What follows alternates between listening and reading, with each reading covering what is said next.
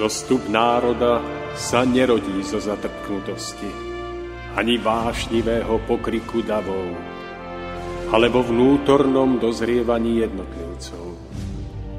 Len ono dokáže vydať plod múdrosti a trvalej slobody, premáhajúcej tyraniu spoločenských systémov nad všetkými pôžitkami tiel nad nespútanými rozkošami sveta skvie sa drahokam ľudskej dôstojnosti.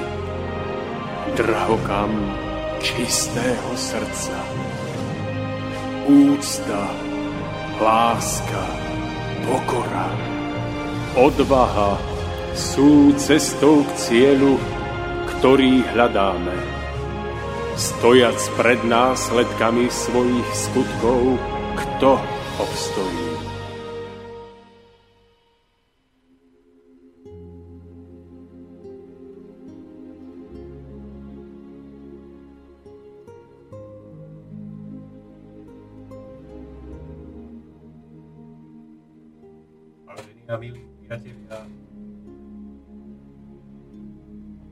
Počujeme sa, áno, je to v poriadku. Takže vážení a milí priatelia, poslucháči relácie Cesta v zostupu. Ja vás touto cestou srdečne zdravím a vítam pri počúvaní.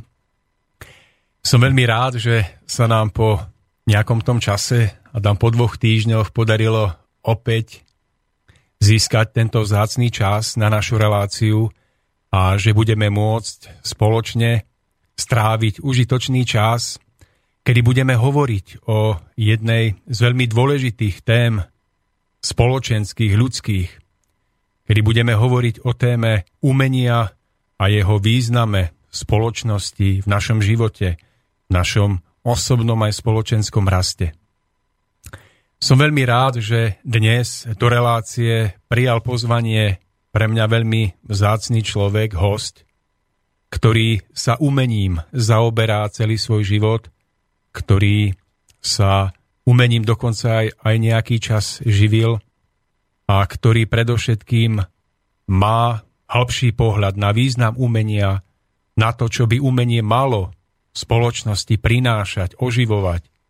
A tiež nám snáď povie aj o tom, čo všetko sa skrýva pod pláštikom umenia a vlastne prave, pravým umením snáď ani nie je a zosúva celú spoločnosť niekde nadol do priepasti. Týmto hostom, o ktorom hovorím, je pán Milan Šupa, ktorého touto cestou aj vítam v štúdiu a odozdávam mu slovo pre úvodné pozdravenie našich poslucháčov. Ďakujem za pozvanie.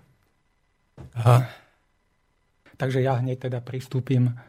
No, skôr ako pristúpite, ešte povedzme našim poslucháčom, že môžu nám volať a to na telefónne číslo 048 381 0101 alebo písať na zavináč na mail studiozavináč slobodnyvysielač.sk No a naša predstava je taká, že vlastne s pánom Šupom budeme viesť spoločný dialog zhruba hodinku a pol z našej trojhodinovej relácie, a vy sa samozrejme budete môcť do našej diskusie zapájať a potom po skončení nášho bloku s pánom Šupom bude relácia pokračovať ďalej s našim ďalším hostom, ktorý už sedí v štúdiu s Karlom Kšížom z Českej zeme. Takže touto cestou ho zdravím a verím, že už sa pripravuje na spoločné chvíle, ktoré tu strávime. Takže, pán Šupa, poďme k našej téme, Budeme hovoriť o umení, o jeho výškach, jeho pádoch, o tom, čo všetko sa pod pojmom umenie skrýva. Aký je teda váš pohľad na umenie? Čo by ste nám mohli na úvod povedať o skutočnom význame umenia v spoločnosti? Začal by som možno tak príbehom o cisárových nových šatoch, ktorý určite všetci veľmi dobre poznáte. Nebudem ho samozrejme teraz tu rozprávať, poviem iba pointu. Spočívajúcu v tom, že ľudia často z rozličných dôvodov sa nechávajú klamať. že jednoducho podliehajú lži a nepravde, hoci o tom vedia. Či už z pohodlnosti, zo strachu alebo z rozličných iných dôvodov. No a na to, aby za takejto situácie človek e, bol schopný povedať týmto ľuďom pravdu, e, je treba možno, možno trošku tej detskosti, možno trošku tej až naivity alebo až prostodušnosti, e, ktorá je schopná za tejto situácie pomenovať pravdu. Pomenovať veci tak, ako v skutočnosti sú. Prečo o tomto všetkom hovorím? No, preto, lebo ako toto pozvanie do relácie vnímam ako možnosť uh, urobiť túto vec vo vzťahu k súčasnému umeniu. Uh, k umelcom, vo vzťahu k umelcom i vo vzťahu k umeleckej verejnosti, pretože oboje je e, neodlučiteľne prepojené. E, umenie, žiaľ, umenie v súčasnosti, tak ako je chápané dnes, sa totiž e, spreneverilo svojmu vysokému poslaniu. Poslaním umenia totiž je v skutočnosti pozdvihovať, povznášať a duševne zušľachťovať ľudí. Žiaľ, súčasné umenie si túto funkciu neplní, ba čo je ešte horšie, robí skôr pravý opak. To znamená, namiesto zušľachťovania a pozdvihovania duševne ešte viacej zráža a, ľudí duševne ponižuje. To súčasné umenie môžeme pripodobniť k možno k takej pestro pomalovanej, krásnej váze, ktorá ľudí púta mm, nádherou svojho povrchu. Avšak žiaľ táto váza je vo vnútri e, prázdna a dutá. No a žiaľ tomuto sa podobá, e, podobajú mnohé umelecké produkty dneška, ktoré priťahujú prepracovanosťou formy, ale žiaľ ľudia, ktorí e, toto sledujú, nakoniec nedostanú to, čo by od umenia právom požadovali. Pán Šupa, cez to všetko, že hm, vaše slova sú rozhodné a prísne, e, stojí pred nami otázka, nie je krásnym to, čo sa komu páči? Je, vy vnímate umenie ako objektívnu hodnotu, ktorá má mať svoj konkrétny účel, má mať určitú podobu, podľa ktorej práve umenie rozpoznáme. A nie je to náhodou tak, že že umením je to, čo sa komu páči? Viete, podľa toho názoru, že koľko ľudí, toľko vkusu. A, a, takto. Všetko v tomto stvorení je postavené na hodnotách. To znamená, my sa musíme na všetky veci e, v živote pozerať cez hodnoty. A keď už hovoríme o hodnotách, tak to sú samozrejme vysoké, vznešené a ušlachtilé hodnoty. Pretože v skutočnosti platí, že výška hodnot, o ktoré sa vo svojom živote usilujeme, určuje mieru hodnoty nášho vlastného života a mieru hodnoty všetkých vecí, e, ktoré v živote máme a požívame. To znamená, že človek, ktorý sa usiluje o vysoké, vznešené, ušlachtilé hodnoty, robí svoj život vysokohodnotným. No a človek, ktorý sa necháva unášať naopak nízkymi hodnotami, svoj život znehodnocuje.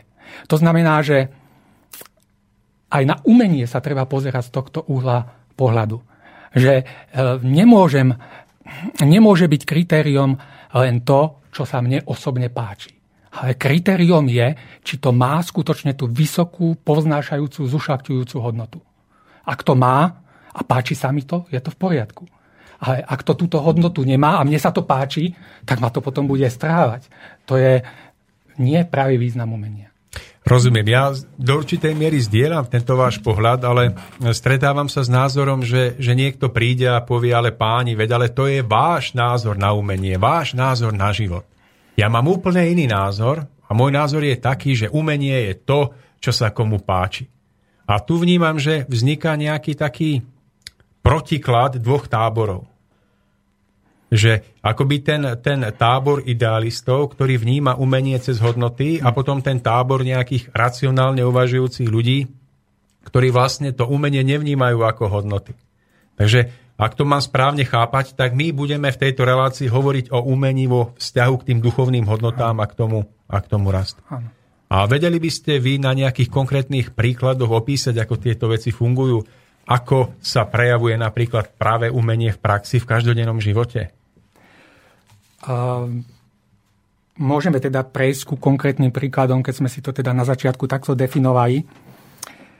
A nedávno som sa stretol v istých regionálnych novinách s článkom o jednom renomovanom slovenskom spisovateľovi. Ten článok bol celostránkový a upútala ma na ňom um, veta z prvého odseku, ktorý je zvýraznený a bolo tam napísané. Preslávil sa svojimi románmi s bafiánskou tematikou. S mafiánskou. Mafiánskou tematikou. No a z hodou okolností ja som mal uh, v tom, práve v tom období možnosť nahliadnúť do knihy iného slovenského spisovateľa, ktorý sa venoval taktiež tejto, tejto problematike, teda tejto tematike. No a teraz títo, ako títo spisovateľia patria medzi renomovaných a medzi predávaných. To znamená, že tá predajnosť dokonca ocenenia majú. A teraz, ako, ak sa pozrieme na ich tvorbu z hľadiska našich, hod, e, z toho, z hľadiska našich hodnot, ako sme to hovorili, tak zrazu zistíme, že teda kto číta tieto romány, tak zistuje, ako, ako títo spisovatelia dnes realisticky a naturalisticky zobrazujú všetko to negatívne, ktoré sa zobrazuje, ktoré postihuje toto prostredie. To znamená tú, tú surovosť, tú brutalitu, tú, tú vlastne tú nejakú nezriadenú zmyselnosť, bezohľadnosť a všetky tieto negatíva, ktoré sú spojené s touto úrovňou spoločnosti. No, no dobre, ale nie je práve toto výhodou umenia, že ponúka ten pravdivý pohľad na stav spoločnosti? A, áno, to, to je proste stav spoločnosti je taký, aký je. Ale umelec, umelec to je poslanie. Umenie je poslanie. Pozdvihovať, poznášať. Ako takto. Umelec, keď začne tvoriť, stojí, každý mladý talentovaný umelec stojí pred dvomi cestami. Pred tým, či si vyberie teda tú cestu toho komerčného úspechu, to znamená toho, čo je žiadané, čo je čítané, čo prináša peniaze, slávu. Alebo naopak si vyberie možno tú trnistejú e, cestu, ktorá spočíva v snahe ľuďom sprostredkovať nejaké hodnoty, v snahe duševne ich nejakým spôsobom aspoň o kročík posunúť vyššie. Lebo v tom prvom prípade, ako dochádza k tomu, čo sme hovorili, k tomu duševnému degradovaniu a k tomu nadbiehaniu tým najnižším túžbám, um, nejakým až pudom. Ale v tom druhom prípade je to snaha o pozdvihovanie a zušľakčovanie. No takže vy vnímate, že napríklad ten román, ako bol písaný z toho mafiánskeho prostredia, tak e, nie je pravým umením, alebo nepomáha ľuďom kvôli tomu, že im iba ukazuje, akí sú, ale neponúka výhľad k tomu, aký by sa mali tak, stať. Môžeme to tak povedať? Tak, tak, tak, tak, tak. Um, v podstate hm, ono, ten, aj ten realizmus má svoj význam. Pretože tým, že, sú, že je takýto druh literatúry žiadaný a čítaný, to všetko svedčí žiaľ o... To nastavuje zrkadlo duši tohto národa. Že jednoducho my si nerobme ilúzie o tom, že sme národ vzdelaní, že sme národ inteligentný, že sme národ rozhľadený. Počkajte, ale vzdelaní ľudia predsa áno. čítajú mafiánske romány. Áno. Teraz áno. to vypadá tak, ako by každý, kto číta mafiánsky román, bol nevzdelaný. Nie, nie, ja chcem poukázať na iné, že my sme vzdelaní, ale na druhej strane vlastne morálne, mravne, skutočne duševne sme vôbec nepokročili, pretože máme tie isté nazvem to úbohé potreby, ako pred 2000 rokmi, keď sa ľudia s nadšením pozerali na vraždenie v arenách a, a na zabíjanie gladiátorov. Ibaže dnes to robíme inou formou. Takže v podstate e, napredujeme vo vede, v technike, v životnej úrovni, ale e, v tom skutočnom posune človeka, v tom duševnom zušľachtení sme pokročili možno len o kúsoček a vlastne sa zmenila len tá forma, že teraz vlastne tie nízke pudy sú a tie, tie nejaké nízke, nízke túžby ľudí sú uspokojované inou formou. No dobre, takže vnímate to tak, že vzdelanie človeka a jeho vnútorná hodnota sú dve veci. Áno, to sú... No pretože mnohí ľudia to tak nemuseli chápať doteraz. Že hodnota človeka nemusí byť e, závislá od toho, akú vysokú školu vyštuduje a predsa môže mať ten vnútorný smer, ktorý je správny. Takže hovoríte o tom, že uh, ste našli v literatúre úpadok a vnímate to aj v nejakých iných odvetviach umenia? Um, samozrejme, že mm, tu budeme hovoriť jednak o o tom úpadku a jednak o tých, o tých výškach. Ja by som sa možno vrátil k tej literatúre. My sme doteraz hovorili o, tom, o, tom, o tých úpadkových formách. A bolo by dobre možno povedať vo vzťahu k tej literatúre o tom, uh, ako by to malo správne vyzerať. Vyzerá to teraz takto, že, že mladý spisovateľ sa nalaďuje na tie túžby a potreby ľudí a snaží sa im v maximálnej miere nadbiehať a čím uh, teda viac dokáže uspokojiť tie nízke, nízke túžby, tým je slávnejší. Ale v skutočnosti by to malo vyzerať inak. V skutočnosti je spisovateľ poslanie. Ako sme už povedali, spisovateľ má zušľachťovať, dvíhať a poznášať. Uh, uh, aby, aby toto mohol spisovateľ robiť, je tu dôležité ten základný prístup e, k procesu tvorby. To znamená, neladí sa vnútorne na tie túžby a žiadosti ľudí, ale naopak, on sa ladí smerom nahor. On sa, on sa snaží naladiť smerom k určitým k tomu, že ako by tým ľuďom mohol duševne pomôcť, ako by ich mohol možno okrôčik posunúť. Ako on sa e, pri svojom tvorivom procese náľaduje k určitým ideálom. A tieto ideály by mal vkladať do svojej tvorby. Viete, ono je to tak, že napríklad mladý človek, mladý človek túži po ideáloch. Ako mladý človek hľadá ideály napríklad vo filmoch ako často eh, nejaký filmový hrdina sa stáva pre mladého človeka vzorom. A eh, tento vzor sa snaží nasledovať. A žiaľ, keďže hm, tá realita ponúka nízke vzory, tak to nasledovanie môže viesť len, len k tým nízkym formám, keď sú teda filmy plné násilia a iných ako relatívne zvrátených vecí. No ale skutočný spisovateľ sa pokúša dať mm, nejaké, tej, tej, možno aj tej mládeži, aj, aj celej spoločnosti, vysoké ideály hodné nasledovania. Toto je, hm, toto je poslanie spisovateľa. No dobre, a keď sa v tom diele bude napríklad e, strieľať v tom, že ja neviem, bude tam, bude tam scénka, kde sa strieľa, alebo utopí sa loď ako na Titaniku, tak e, to je niečo, čo už je negatívne, čo by nemohlo byť zahrnuté do toho umenia pravého umelca? Takto. Uh, viete, toto je, toto je veľký problém. Hmm. Zobrazovanie, zobrazovanie zla, zobrazovanie násilia. Uh, nesmie to byť samoučelné. Viete, sú mnohé filmy, ktoré sú um, istým spôsobom samoučelne zobrazujú násilie a zlé stránky ľudskej osobnosti. Ale existujú potom iné filmy. Ja by som možno upriamil pozornosť na rozprávky Dobre, Ako... ale ešte, ešte vás no. nepustím. No. Ešte k týmto filmom. To znamená, že, že pokiaľ je tam v tom filme nejaká forma násilia no. alebo aj utrpenia, Áno. ale má to nejakú výchovnú pointu, je to v poriadku ak to smeruje k vyšším cieľom. Ja som chcel ten príklad tej rozprávky. Máme teda slovenské ľudové rozprávky, v ktorých teda sa teda ten hrdina stretáva s rôznymi peripetiami s rôznymi, dostáva sa do rôznych situácií, poznáva to zo sveta na vlastnej koži. Ale každá rozprávka končí víťazstvom dobra nad zlom. To znamená, že to zlo tu na Zemi reálne existuje. To je prostredie, v ktorom žijeme.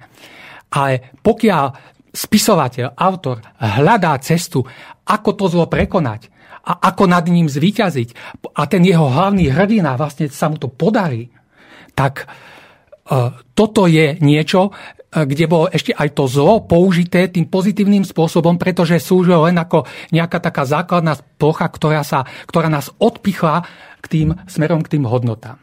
Som rád, že o tom hovoríte, pretože už som sa zlakol, že asi nemám práve umelecké cítenie, lebo ja som videl mnoho filmov, kde no. skutočne lietali guľky z hora, z dola, doprava, doľava, kde, kde padali naozaj ľudské životy, ale kde celá tá pointa toho všetkého viedla k tomu, že človek, ktorý si takéto dielo vypočul, alebo prečítal, alebo videl a po, po doznení posledných dojmov, tak odchádzal do života ako ten, kto chce byť lepším, kto chce byť voči druhým ľuďom obetavejším, súcitnejším, spravodlivo prísnejším. Čiže som rád, že o tom hovoríte tak, ako hovoríte a že, a že to vnímate takto. Ale uh, poďme teda ešte k tej ďalšej otázke. Vy ste ešte niečo chceli dopovedať, ja som vám skočil do reči. Máte to pripravené? Uh, teda neviem konkrétne, čo ste mysleli. Aha, no ja, ja na nič, že na čo ste vymysleli.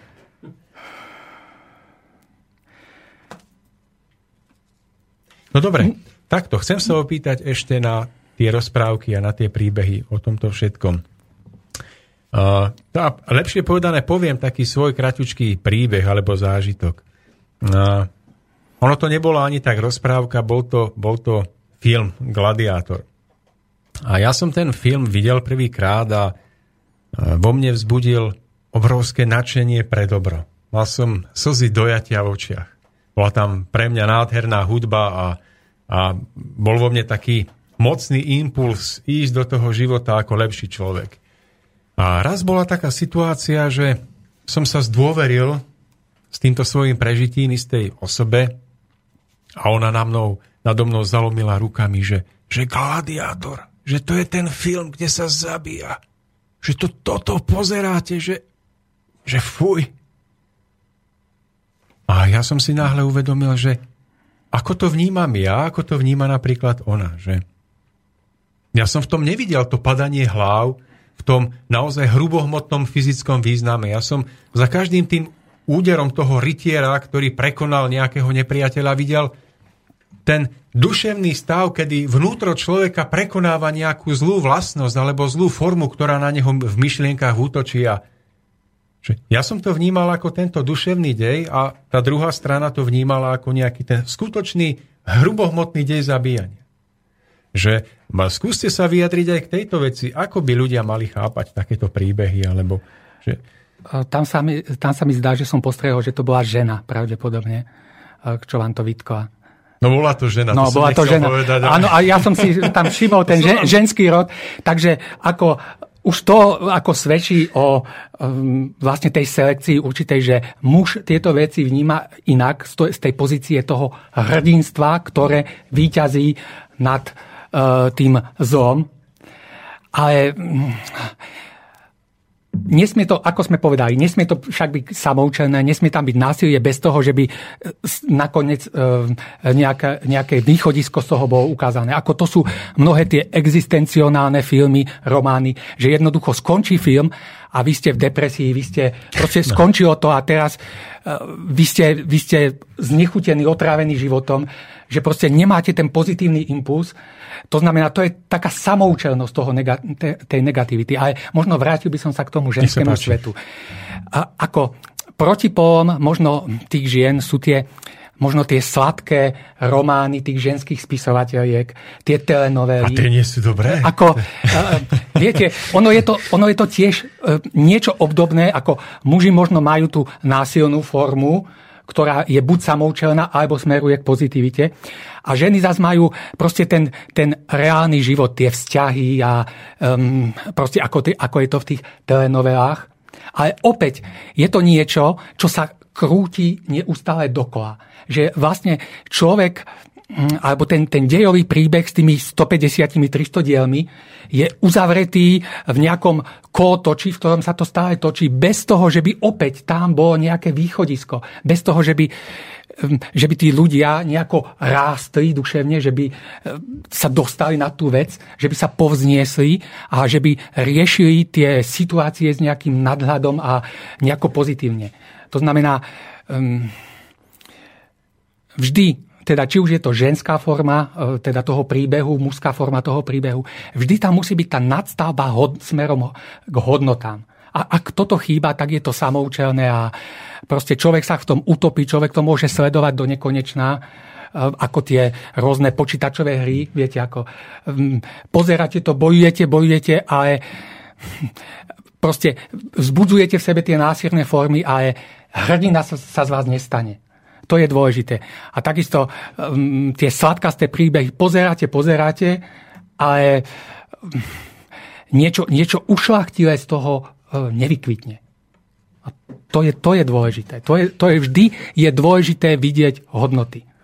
Pán Šupa, nezdá sa vám, že hm, je to záver ponúkať ľuďom tento typ relácií, o ktorých hovoríte? Nevidíte za hm. tým nejaké cieľa vedomé manipulovanie ľudí, pretože hm. my sa tu bavíme o nejakej rovine hodnot, ale nie sú tu spoločnosti nejaké vplyvy, ktoré sa snažia hrať na túto nôtu otupenia, citu prekrásu, nôtu toho uh, márnenia ľudského času. Nie je za tým niečo podobné? Povedzme si to na rovinu. Áno, áno, to ako ste vystihli, úplne ste to vystihli, pretože uh, ľudia sú týmto spôsobom, ako som už povedal, pozerajú takéto filmy a sú ubytí. Sú to ľudia, ktorí proste nemajú v živote ideály, e, žijú e, zo dňa na deň, od výplaty k výplate. A, od, od, od podpory k podpore. No, a s týmito ľuďmi proste to je určitý manipulatívny prístup. Pretože človek vy, s vysokými hodnotami odvrhne mnohé z toho, čo dnešná konzumná spoločnosť považuje za správne a človek, takýto človek nie je obeťou reklám, nie je obeťou konzumného spôsobu života. E, stojí e, v určitom nadhľade nad vecami. Nedá so sebou manipulovať. Ale to nie je cieľom tejto spoločnosti. Takže vy vidíte nejaký prienik medzi vnútornou slobodou človeka, e, vnímaním krásy a umenia a, a, a ochranou voči tým vonkajším celospoločenským manipulatívnym vplyvom? No určite, Vy naozaj myslíte, určite. že človek, ktorý by bol vnútorne pevný, bol by od týchto vplyvov uchránený? Veď vezmite si, vezmite si tak, v dnešnej dobe čeliť, čeliť tomu, čo na nás všetko dojeha, to chce hrdinstvo. To chce vzbudiť sebe tie vysoké ideály a hrdinsky obstáť v bojoch života. Ale ak človek, ak sa človeku neukáže ideál hrdinstva, tak takýto človek je bojazlivý, bázlivý a s takýmto človekom sa prostredníctvom jeho existencionálneho strachu dá manipulovať. Dá sa dotlačiť uh, a zahnať kdekoľvek. Uh-huh, uh-huh. Rozumiem. Dobre, tak poďme teda ešte k ďalšej otázke. Ako sa môžeme pozerať na tvorbu súčasných spisovateľov a na tvorbu spisovateľov z minulých dôb? Takže nachádza sa dnešné slovo ešte na úrovni tých dávnych spisovateľov a vôbec úroveň vyjadrovania v týchto dielach. A to sa možno týka aj divadelnej scény a vôbec celkového prejavu, pretože ja v tom vidím určitý posun. Mm-hmm.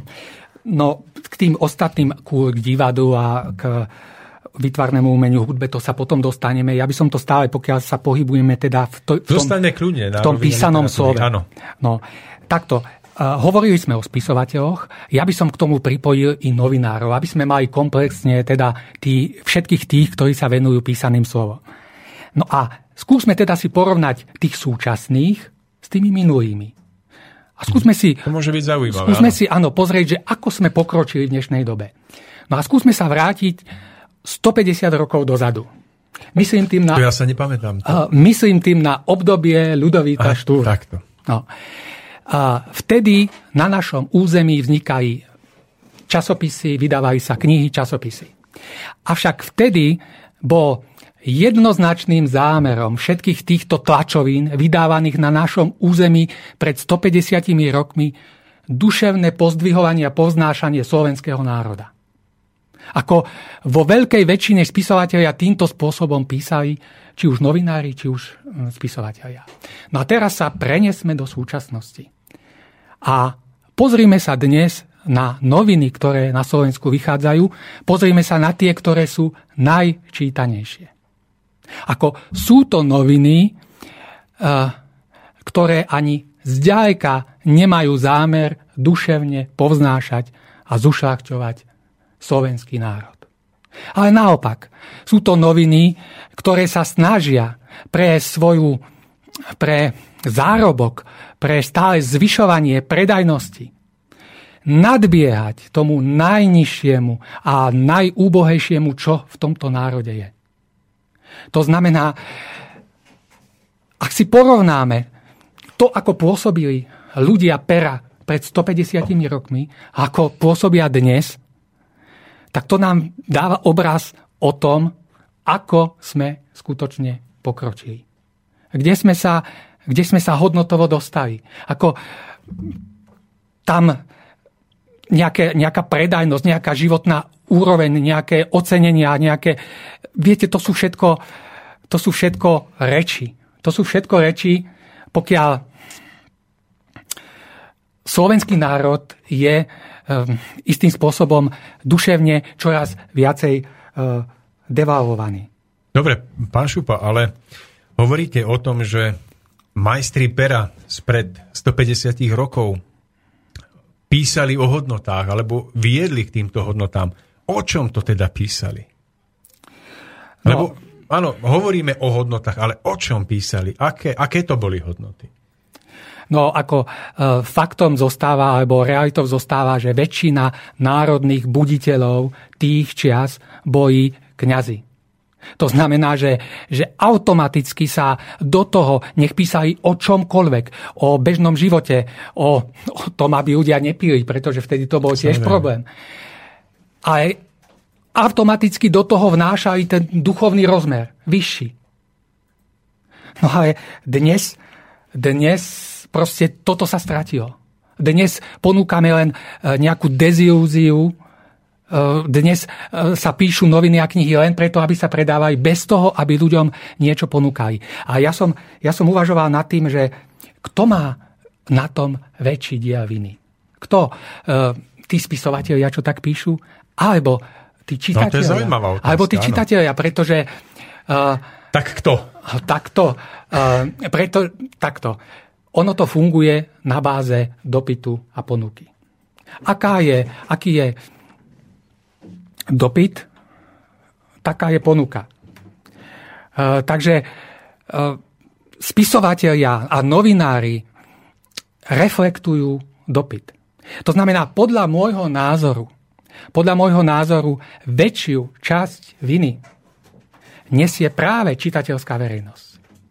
Pretože ak by sa ľudia samotní nejakým spôsobom hodnotovo zmenili, ak by žiadali e, niečo hodnotnejšie a vyššie, tak tí ľudia už len e, z titulu Zisku chtivosti. Áno, z titulu toho chleba každodenného by museli reflektovať tieto skutočnosti a museli by zmeniť svoj štýl písania. Ono je to tak, že vždy sa zvykne klásť vina treba s politikom, treba tu ako my, spisovateľom, no, tu a, alebo umelcom. Aj, aj vo vysielači slobodnom, ano. už sa im párkrát naložilo. Ano. To... Pán ale, Koroni sa usmieva. Ale vždy je to, vždy, vždy, ako to si ľudia neuvedomujú, že vždy v skutočnosti to určujú ľudia samotní.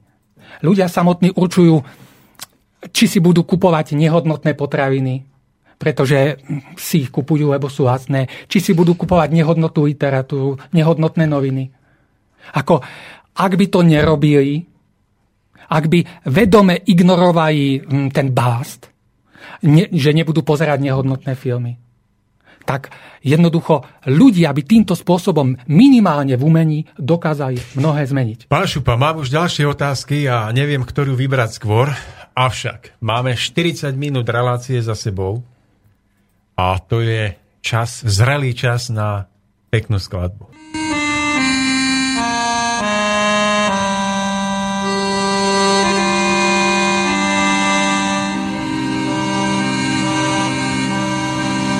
Выйду ночью в поле с конем. Ночкой темной тихо пройдем.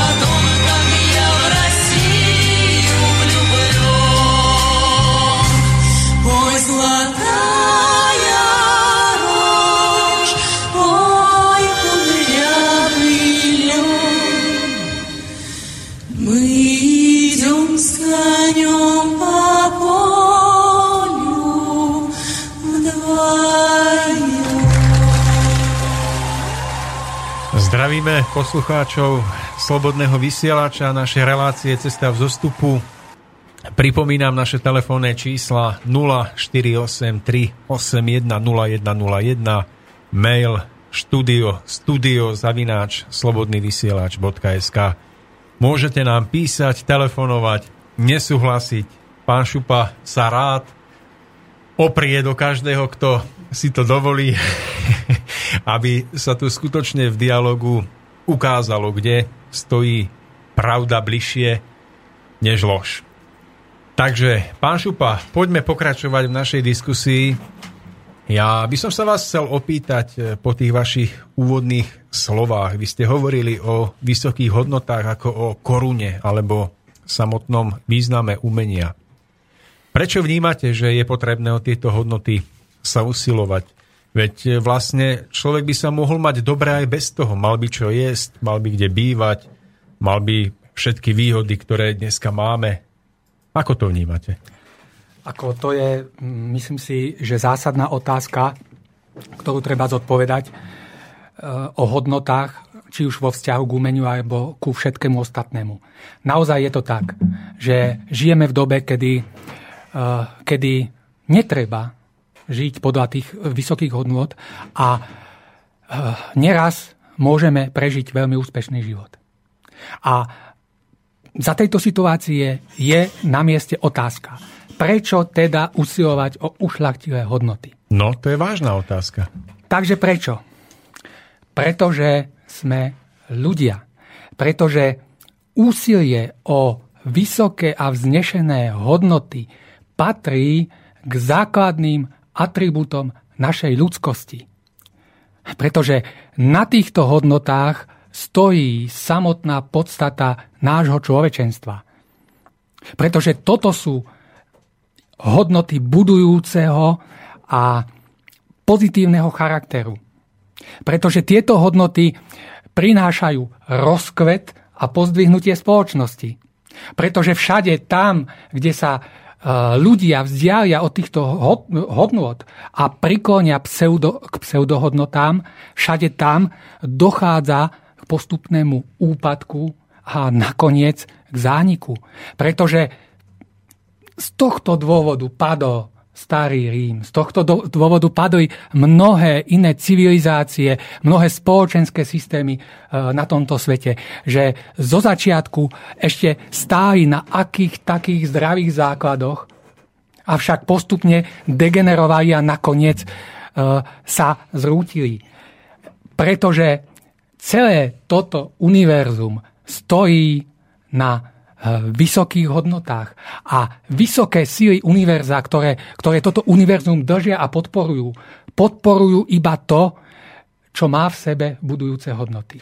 Pán Šuba, preruším vás. Máme tu poslucháča na telefónnej linke. Nech sa páči. No, obávam sa, že sa nejakým spôsobom nepočujeme. Haló? Áno, áno, už ste veteri, nech sa páči. Ja, nejako stra, strašne, ale takmer nič nepočujem na tejto strane. No my vás počujeme, hovorte, nech sa páči, Štefan. Aha, dobre. Dobre, ja som sa, tu ešte bol Petrucha zo Šamorín, ja som sa chcel opýtať, že či, či si pán Šupa nemýli e, umelcov s, s remeselníkmi, bo podľa mňa akože rozdiel medzi umelcom a remeselníkom je taký, že remeselník uh, robí to, čo si človek od neho objedná. Čiže akože keď, keď chce mať uh, trpaslíka sadrového, tak remeselník mu urobí sadrového trpaslíka. A podľa mňa umelec by mal byť človek, ktorý e, tvorí to, čo cíti, že musí vytvoriť. Akože nejaké z takej vnútornej potreby a tým pádom akože on, sa, on, on nemusí tvoriť to, čo si od neho niekto objedná.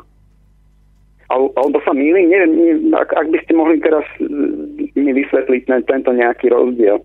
Alebo či, či to chápem správne alebo nesprávne. E, Ďakujeme za otázku, Štefan. Takže pán Šupa, nech sa Ďakujem. páči.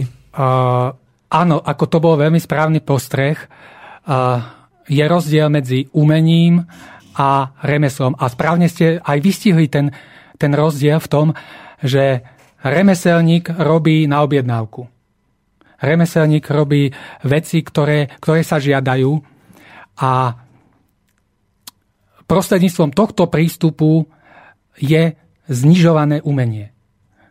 Že jednoducho, že napríklad hovorím o hudbe, o vytvarnom umení, o divadle a o iných druhoch umenia, ak sú vnímané hm, ako hm, plnenie nejakých objednávok, objednávok toho, kto si veci objednáva, hm, že je tam presne to, čo žiada, tak je to možno také sklznutie k tej remeselnosti. Umelec Proste umelec tam vnáša.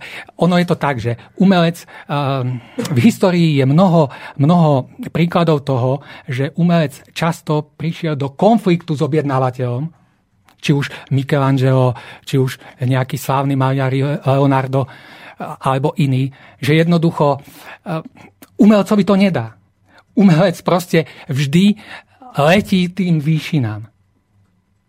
A dokonca niekedy robí práve to, čo spoločnosť nechce. Tak. Pretože tak, práve v tom vníma to najdôležitejšie tak, doplnenie tak, toho stavu, v ktorom sa nachádza. Tak, tak. Pán Koroni signalizoval ďalší mail, teda prvý dokonca mail. Dve, dva už dokonca, máte, teda. dokonca dva maily. Tak čítajte. Dáme obidva? No tak dajme obidva. Dobre, tak najskôr ideme na Petra. Pozdravujem Slobodný vysielač, Tomáša Lajmona a hostí. Výborná Ďakujeme. téma. A teraz otázka. Ako by bolo možné, aby umelec empaticky vycítil potreby človečenstva k povýšeniu vedomia a uchytil vlnu obrazu tvornosti, vlnu inšpirácie a citlivo srdečne vyjadril odkaz do umenia, a teda nie egoisticky zištne bez pochopenia ducha, aby si hral na svojom piesočku? To je inak jedna z otázok, ktorá mala byť položená v rámci tejto relácie, takže vidím, že aj telepatia funguje mm. medzi nami výborne. Takže pán Šupa, vyskúšajte. Takto. Ja by som uh, tú otázku uh, uviedol alebo zodpovedal príkladom hudby. Ako teda, uh, vlastne uh, posluchač sa nás pýta, ako správne tvoriť umenie tak, aby uh, ano, bolo vzletom do výšin. Taká je otázka. Uh, ja som to chcel toto povedať neskôršie, ale poviem to teraz. Uh, povieme si ten príklad hudby. E, ten úžasný príklad barokovej hudby, ktorá dokázala ponúknuť poslucháčom a sprostredkovať poslucháčom vzlet k výšinám. Ako ja osobne považujem barokovú hudbu za jeden z vrcholných moment, momentov hudby. A síce z jedného jediného dôvodu. Pretože títo autory tvorili svoje diela na oslavu Najvyššieho. Johann Sebastian Bach každú svoju skladbu podpisoval k Najvyššieho. To znamená, že každý autor z tohto obdobia tvoril tak, že pokiaľ chcel skomponovať takýto druh skladby, tak jednoducho sa musel zodpovedajúcim spôsobom vnútorne naladiť. A pokiaľ chcel osláviť toho najvyššieho, tak jednoducho v tej tvorivej inšpirácii vzje ten jeho duch k tým vysokým sféram, odkiaľ čerpal podnety, e, kde svojím spôsobom videl, vnímal a toto svoje, čo, toto, čo tam smel načerpať, potom vložil do tónov hudby. No a e, ten bežný poslucháč pri počúvaní tohto druhu hudby má možnosť, pokiaľ sa tomu vnímavo otvorí, prežívať e, tie, tie záchvevy tých vysokých sfér, z ktorých autor pri skladaní tejto hudby čerpal. Takže toto je úžasný príklad toho, ako to byť má. Ako, vreo odporúčam. Všetkým... Dobre, ale máte umelcov, ktorí sa rozhodli, že budú zabávať, že ich cieľom bude rozveselovať ľudí napríklad. Utrápených ľudí zahrá nejakú ľudovú skladbu alebo niečo a, a náhle niekto, kto to počuje, a môže to byť ľudovka napríklad, má, má dobrú náladu, má slzy dojatia v očiach. Ako vnímate tento aspekt hudby? A to je opäť, to je otázka naladenia, otázka toho, čo od, čo od hudby očakávam. Uh, ukázal som, ako sa naladiť na tie najvyššie výšiny. Ako dať ľuďom ušlachtilú hudbu. Samozrejme. No, ako? ako? Zopakujte no, to ešte no, raz. že proste autor um, v baroku tvoril na oslavu najvyššieho. To znamená, um, naladil sa smerom nahor a získal podnety. Čiže inými slovami povedané, nechcel prezentovať seba, Áno. ale chcel byť odrazovou, zrkadlovou plochou niečoho, čo je nad ním. Áno, niečoho vyššieho, niečoho, čo ľudí presahuje. To znamená, no. že, že základom tohoto stavu musí byť vnútorná pokora. No. Aj e, tá túžba po, po nejakých vyšších, a ja, teda tá vaša otázka, e, tá ľudová hudba, tá zábavná hudba, to je opäť otázka naladenia. To znamená, autor už sa neladí smerom nahor, už nedáva tie výšiny, ale proste už sa ladí na potreby ľudí. To, čo je žiadané, to, čo ľudia chcú. To znamená, aj on sa vnútorne naladí na určité sféry, ale každopádne tie sféry už nie sú, už nie sú vysoké, už sú značne nízke. A na základe toho, z týchto sfér čerpajúc, dáva potom ľuďom uh, tie tú hudbu, akú chcú. A napríklad to, že sa ľuďom dnes vo všeobecnosti nepáči vážna hudba, že nevedia o barokovej hudbe a nepočúvajú ju, to je svedectvom o, o duševnom stave. Pretože my môžeme rozumieť len takej hudbe, s akou sme vnútorne rovnorodí. To znamená, človek usilujúci o niečo vyššie, vznešenejšie, chápe a vníma takúto hudbu. Ale človek, ktorý sa neusiluje o nič, proste ktorý si žije taký každodenný svoj život a chce sa zabaviť, tak aj ten sa ladí na určité sféry, nájdu sa autory, ktorí mu dajú uh, to, čo, tie, hľadá, to, to, čo hľadá. A žiaľ, je to hudba uh, teda hraná, počúvaná a je rádovo o mnoho, o mnoho nižšia. A už keď sme pri tom, ja by som možno hneď povedal aj ďalší extrém, hudbu z nízkych sfér. Možno nechceme sa tu teraz nikoho dotknúť, ale poviem to len ako príklad. Tvrdá... Dotknite sa, ale ak to bude vecné... Tvrdá metalová hudba. Vezmime si tvrdá metalová hudba. Vezmime si priemernú metalovú skupinu, autora tejto skupiny, spôsob života, akým žije. Piatika, drogy, nezriadený teda nejaký život, vulgárnosť. Ako to je bežné. No a teraz tento človek... Poznám aj iných, ale... ale... ale no, ja to len ako, ako protipol toho pozitívneho. A teraz tento človek sa chce napísať skladbu. Tak samozrejme, že sa vnútorne náladí. Každý, kto chce niečo písať, tvoriť, tak sa musí niekde náladiť. No a tento človek sa môže náladiť len tam, kde siaha jeho vnútorná rovnorodosť. To znamená do tých sfér. A pokiaľ teda on žije nízkym spôsobom života, tak sa ladí do tých nízkych sfér, tam čerpá, tak ako ten z tých vysokých, on čerpá z tých nízkych a tie podnety, inšpirácie vkladá do, do, toho, do tej hudby a potom to, tá hudba je posolstvom tých sfér, z ktorých autor čerpá. Mm-hmm. No a každopádne uh, môžeme vidieť na divákoch, môžeme vidieť, čo robia na koncertoch tí uh, poslucháči vážnej hudby a čo robia na koncertoch uh, poslucháči no, metalovej no, hudby. Je v tom určitý rozdiel. No, je v tom určitý rozdiel. Môžeme vidieť, že ktorá hudba ľudí povznáša a ktorá ich stráva nadol a robí s nimi to, čo s nimi robí. Takže ako to je dosť jednoznačné. Máme tu ďalší e-mail, pán Koroni? Máme, máme a bude jemná kritika na vás. Tak, to, Tešíte sa. To bude vyvážené. Výborné. Áno. Dobrý podvečer, pán Lajmon. Vo filme Gladiátor mi stačili úvodné minúty veľkolepej agresívnej bitky s patričným zvukovým doprovodom, aby ma ďalší dej už veľmi nezaujímal. Do filmu plného agresivity vložili síce telenovelovský motív, ten ale ako si znel na pozadí a 90% divákov ho asi veľmi nevnímalo, lebo bol vysoko prehlušený agresivitou. Možno to zle vidím, možno len pozitívny efekt pôsobí v podvedomí, ako napríklad vo filmoch Matrix, kde sa veľké myšlienky podfarbili akciou, aby to pritiahlo ľudí, ale Gladiátor mi prišiel ako film, ktorý má za úlohu znecitlivieť ľudí voči agresivite. Nerad by som vstupoval do, do nejakého názorového rozporu s tým, čo bolo povedané našim poslucháčom, ale hovorím o svojom vnímaní toho filmu a ja som ho prežil tak, že akýkoľvek e, ten svetlý výpad toho hlavného hrdinu, kedy zneškodnil z niektorého z tých netvorov alebo niektorého z tých nepriateľov, tak som to nevnímal na osobnej rovine.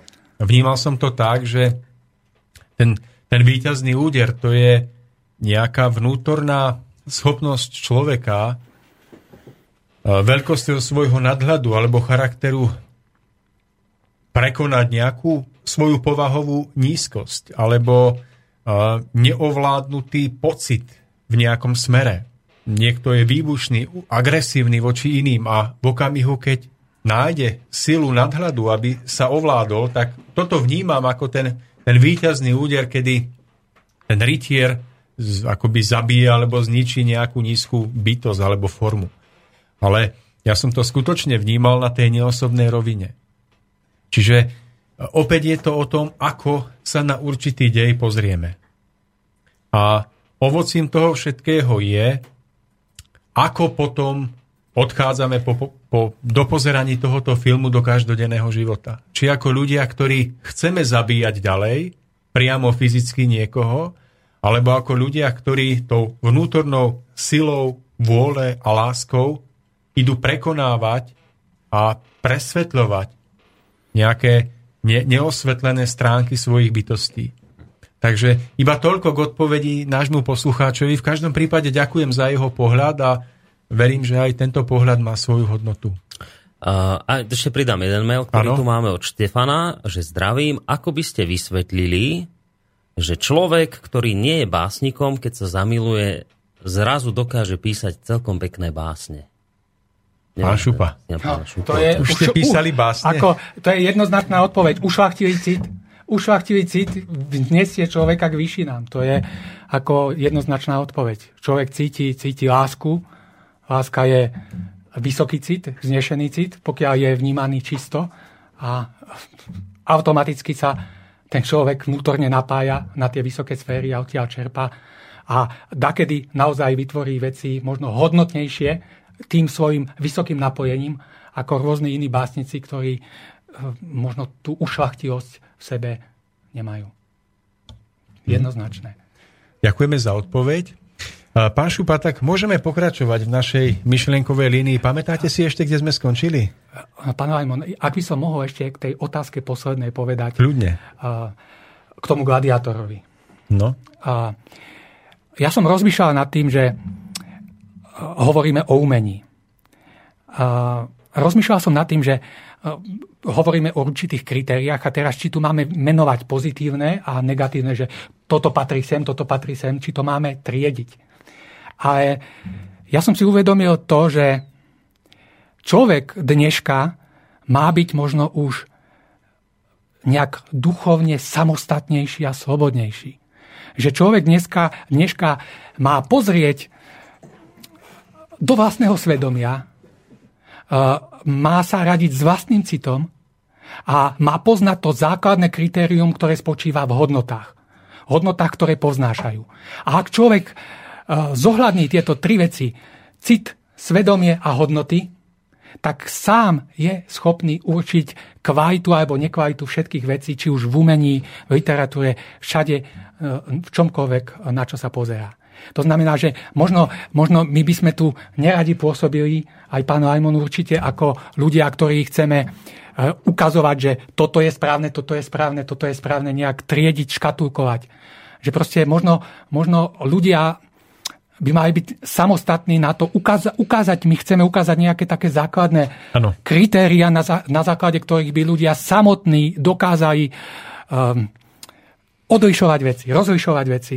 A otvárať sa tým hodnotným a zavrhovať, odsúvať, proste ignorovať tie nehodnotné. A, to je, a znamená to voči tým nehodnotným hm, mať ten negatívny postoj vzbúri alebo, alebo je v tom ešte niečo iné, lebo už počujem otázky mnohých poslucháčov, ktorí si povedia tak, doteraz sa mi to počúvalo dobre, ale zavrhovať niečo, to je také negatívne, už to je ten negatívny cit a, a my nemáme nič zavrhovať, keď chceme dobre. Čo to znamená? Z... Čo to znamená zavrhovať vo vašom podaní alebo vo vašom obraze? Zavrhovať niečo zlé? Iba si to nevšímať, byť pasívny, Aha, alebo, alebo nejako e, nenávisne ísť po každom, kto robí nejaké zlé umenie a, to je špecifické. My teraz hovoríme o umení. My hovoríme o umení, treba hovoríme o filmoch, hovoríme o knihách. Ignorovať, nekúpiť, neživiť to, nepodporovať to. O novinách, búvárnych. Proste človek má moc tieto veci eh, cez tú ekonomickú stránku odignorovať. To znamená, eh, ja ako spotrebiteľ môžem ovplyvňovať to, eh, aká kvalita umenia bude na trhu to znamená, keď budem podporovať iba to pozitívne a ignorovať to negatívne, tak proste to negatívne zahynie. Pretože sa mu nedostane pozornosti. To znamená, že hovoríte o, o neutrálnom postoji človeka, kde nie sú nejaké emócie nenávisti alebo, alebo opovrhovania vo vzťahu k tomu nízkemu ako nepodporovať to. Ja hovorím špeciálne teda voči, voči teda vzhľadom k našej téme o umení. Možno v iných stránkach by som sa v živote, alebo proste v iných situáciách ano, života ano. by som sa k tomu stával nejako inak. To záleží od tej konkrétnej situácii. Ale proste toto by som riešil, e, tie negatívne veci v umení by som riešil takto. A aj to riešim takto osobne. Že proste mnohokrát som začal čítať knihu, proste videl som tam veci, proste ako ja sa predsa týmto nemôžem vnútorne sítiť. Ja predsa nemôžem vnútorne, svoje vnútro otvoriť takémuto druhu podnetov. Tak som ju odložil. A proste jednoducho, o tom som chcel tiež hovoriť, že, že proste človek musí dbať na to, čo púšťa do svojho vnútra. Ja by som, ja by som možno použil taký, taký veľmi pekný príklad, aby sme vôbec pochopili a docenili, eh, čo to znamená umenie, ako na nás plýva. Predstavme si človeka, ktorý si kúpil byt. Vymaluje si ho, ide si ho zariadiť. Vyberá, premyslene vyberá najkrajšie kusy nábytku, aby sa mu ozaj žilo útulne. Teraz si zoberme iného človeka, ktorý takisto dostane byt, ide na smetisko, hrabe sa tam, a nanosí do svojho bytu staré, polámané, už aj možno hm, smradlavé veci. No a ako my jasne chápeme, hm, že čo je dobré a čo je, čo je zlé, keď sa to takto povie. Ale vo vzťahu k vlastnému vnútornému životu to nechápeme. Vo vzťahu k vlastnému vnútornému životu jednáme ako ten, čo nosí do svojho vnútra odpadky. Lebo aj naše vnútro môžeme považovať za akýsi byt ktorý si ideme zariadiť. No a je veľkou naivitou väčšiny ľudí, že proste sa otvárajú ľahkomyselne všetkým podnetom, nízkym, škaredým, skazeným a všetko toto vpúšťajú naivne do svojho vnútra. A tak ich vnútro je zaházané odpadkami a v tom musia žiť, v tom, veď predsa každej našej myšlienke, teda každému nášmu činu, každému nášmu jednaniu predchádza myšlienka, predchádza citové hnutie. A to citové hnutie a tá myšlienka, ak e, je v, v tom byte zapratanom odpadkami, v tom nečistom vnútornom živote, tak e, proste čo z nás môže vychádzať? Viete, človek výberom toho, čo vpúšťa do svojho vnútra, môže urobiť zo svojho vnútra krásne, útulne zariadený byt. Ba dokonca, keď si dá veľmi záležať, môže z neho urobiť chrám.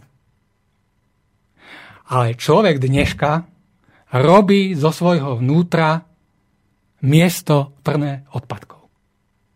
Pretože nič netuší a nič nevie o tom, akú, aký, aký dosah má na neho jeho, jeho vlastný vnútorný život. Veď si len predstavme, že existujú mnohí ľudia, ktorí chcú pomôcť spoločnosti ktorí chcú posunúť túto spoločnosť dopredu. Politici alebo e, neviem kto. A teraz a títo ľudia hľadajú riešenia a hľadajú východiska. Aj títo ľudia nič netušia o tom, že majú dbať o ušlachtilosť vlastného vnútorného života. A tak aj v ich vnútri je plno odpadu, odpadkov. Okná bytu ich vnútorného života sú špinavé, a teraz oni sa cez to pozerajú a hľadajú výhľady, chcú ukázať ľuďom, kam pôjdeme smerovať do budúcnosti. A čo, čo môžu vidieť cez to špinavé okno?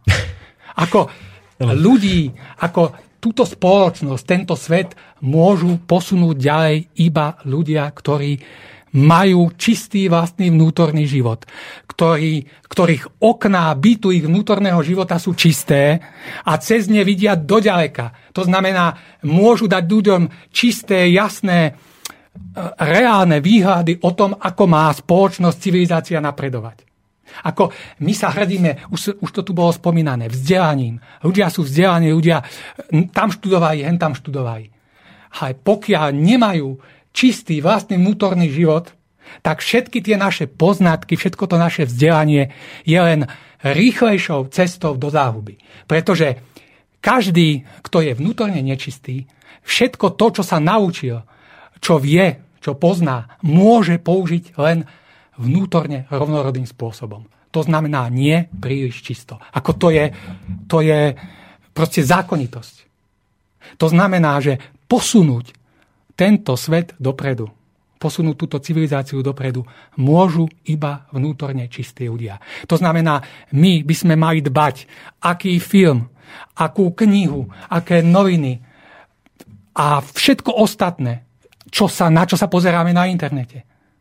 Čo vpúšťame do svojho vnútra, aby sme si ho nezahádzali odpadkami, lebo v nich potom my budeme žiť a taká bude na, kvalita nášho vnútorného života, ktorá sa nakoniec prejaví i na tom našom vonkajšom živote. Lebo všetky tie dôsledky toho, toho úpadku spoločnosti sú vlastne, prichádzajú z toho vnútra, lebo všetko to vnútorné sa nakoniec prejavuje na vonok. To znamená, ľudia žijú len takým spôsobom, aký je rovnorody ich vnútornému životu. A to sú veci, ktorým sa neprikladá vo všeobecnosti ako vôbec žiaden význam. Ľudia, no veď aj ja si môžem myslieť a cítiť, ako čo je koho do toho. To je moja vec osobná. Ale týmto spôsobom formuje vlastný osud a týmto spôsobom formuje celú spoločnosť. To, toto je najzásadnejšia vec, ktorú si ľudia neuvedomujú a potom môžu politici hľadať riešenia, potom môžu usporadovať drahé konferencie, potom, potom môžu robiť čokoľvek, nikdy riešenie nenajdu pretože rie, riešenie spočíva v, ich vlastnom vnútri, ktorého váhu a silu a pochopenie zásadného dosahu tejto skutočnosti nie sú schopní doceniť, pretože oni sú príliš múdri na to, aby príliš vzdelaní a príliš, aby takéto banality považovali za dôležité. A tak nakoniec vlastne táto civilizácia padne možno na tej najbanálnejšej veci. Pretože Ehm, ak nemáme čisté vnútro, tak proste jednáme nečisto a potom nevyhnutne smerujeme k úpadku. Pán Koroni, na rade hudba. Hudba? Áno. Dobre. No, máte tu aj nejaké maily. Dáme si po, po hudbe. Takže po pesničke. Dobre, ideme na to. Just, it's actually the exact same pattern that we've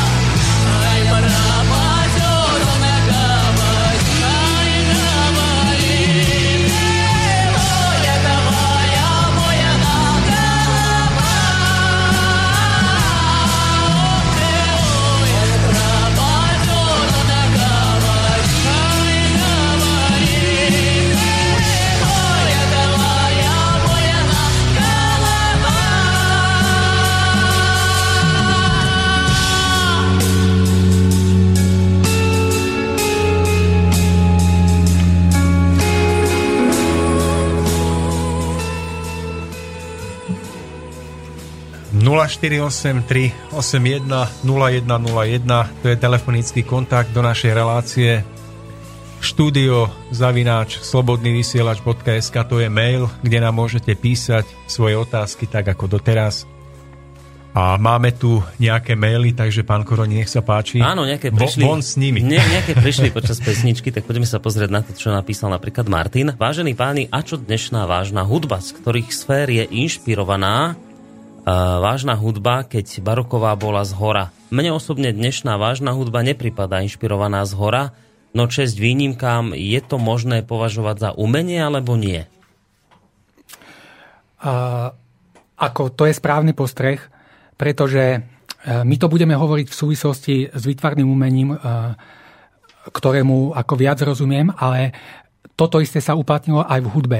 Že hudba ako taká išla správne, správnym spôsobom sa vyvíjala až do tzv. priemyselnej revolúcie, kedy bol dosiahnutý určitý vrchol tých rozumových snách ľudstva. No a vtedy človek prostredníctvom tých e, svojich vynálezov e, tej začínajúcej vedy a techniky dokázal ovládnuť celý svet. No a tá pícha rozumu sa neblahým spôsobom prejavila vo vytvarnom umení, o ktorom budeme hovoriť aj vlastne v hudbe. Že e, začalo sa tam to vrúcne citové miešať s tým rozumovým. Napriek tomu, že boli používané nástroje klasickej hudby, ale áno, áno, vymenila áno, sa tam vnútorná Áno, áno, náplň. áno, tam, tam proste e, tú štruktúru tej vlastnej osobnosti človek tam istým spôsobom zamenil a už nešiel na to umenie tým citom, ale už tam začal vnášať ten rozum.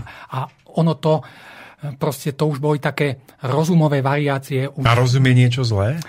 To rozvedieme, to rozvedieme. No to som v tom, zvedavý, lebo to, to- rozvedieme vo vytvarnom umení, aby aby sme- sme, pochopili, ako je to s tým rozumom a ako sa negatívne prejavil na tom vytvarnom umení aj na tej hudbe. Takže tá otázka bude zodpovedaná. Dobre, takže poďme na, ďal, na ďalší e-mail. Čo tam máme ďalej? Uh, no, s tým osudzovaním metálu by som brzdil. Čo taký Nightwish napríklad? Poznáte Nightwish a Tariu Turunen? Neposudzujte hudbu podľa formy, v metále sa dá nájsť veľa krásy, aj hulákania, to je pravda, no takisto medzi klavírnymi skladbami, ktoré milujem, je veľa bezduchých brnkačiek. Krása sa musí vycítiť a nie e, škatulkovať podľa formy. Ja som vám to vravel, Áno, áno, áno. To je presne, ale to je presne to, čo som ja povedal. Že rozhodujúce je, všade je možné nájsť dobré veci. Takže aj, Ako- aj v rokovej hudbe? Pozor, takto. Ja, ja som, to som nehovoril zo začiatku. Uh, existuje, alebo ja som si vymyslel v súvislosti s touto reláciou takú hodnotovú stupnicu. Pretože um, existujú výšiny, existujú nížiny umenia. A teraz tie veci, či už literatúra, či už hudba, ako bolo spomínané, nie je ani veľmi dobrá, ani veľmi zlá. Svet nie je čierno Nie je ani perfektne mm, vynikajúci, ani úplne úpadkový. E, Kniha, skladba, e, výtvarné dielo, všetko nesie v sebe zmes toho dobra Áno. a zla v rozličnom pomere.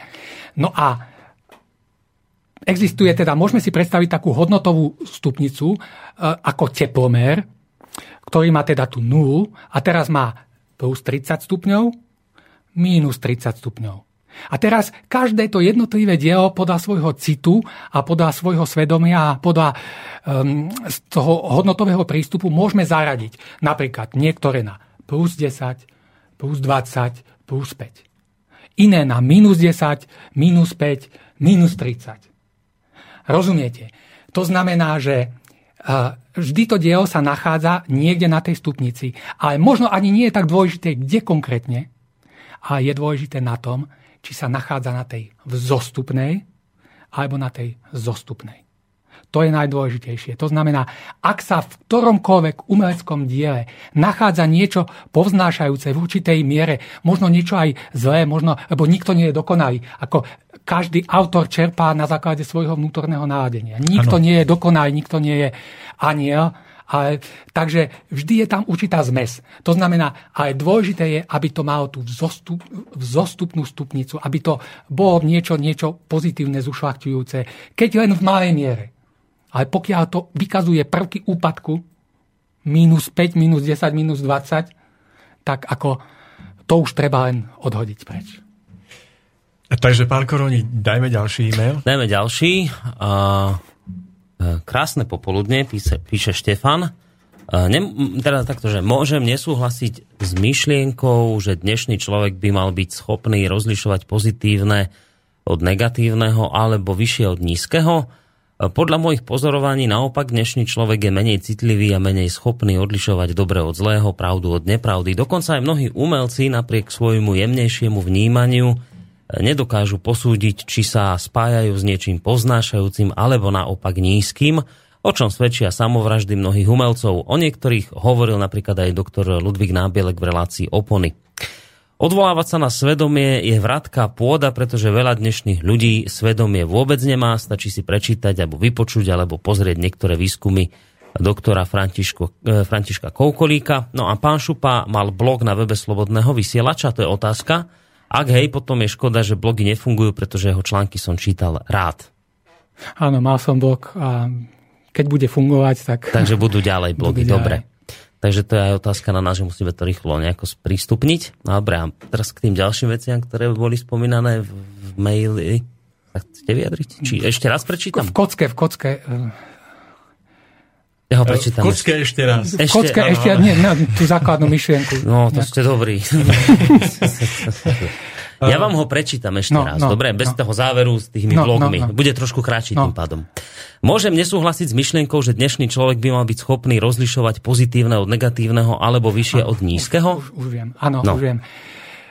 Uh, áno, je to tak, že mnohí ľudia túto schopnosť nemajú. Mnohí, mnohí ľudia uh, ako aj to svedomie majú zasypané.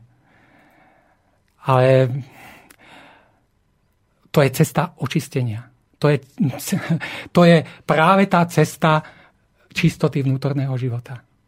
Že proste tým, že ľudia majú ten vnútorný život, že nič netušia o tom, že by ho mali udržiavať čistý, tak tým pádom sa zanesia, zasype i aj ich svedomie a znehodnotí schopnosť vnímania dobra a zla. To znamená, ja by som tu spomenul ako tú nádhernú vetu, na ktorej stojí, všetko stojí a všetko padá, na ktorej stojí vzostup i pád celej tejto civilizácie. Udržuj krb svojich myšlienok čistý. Tým vybuduješ mier a budeš šťastný. To je podstata. Týmto človek očistí svoje vnútro, týmto nájde opäť svoje svedomie, teraz ešte zasypané, svoj cit a týmto bude konečne schopný posudzovať eh, a rozlíšiť dobro od zla. Dobre, máme tam ďalší e-mail?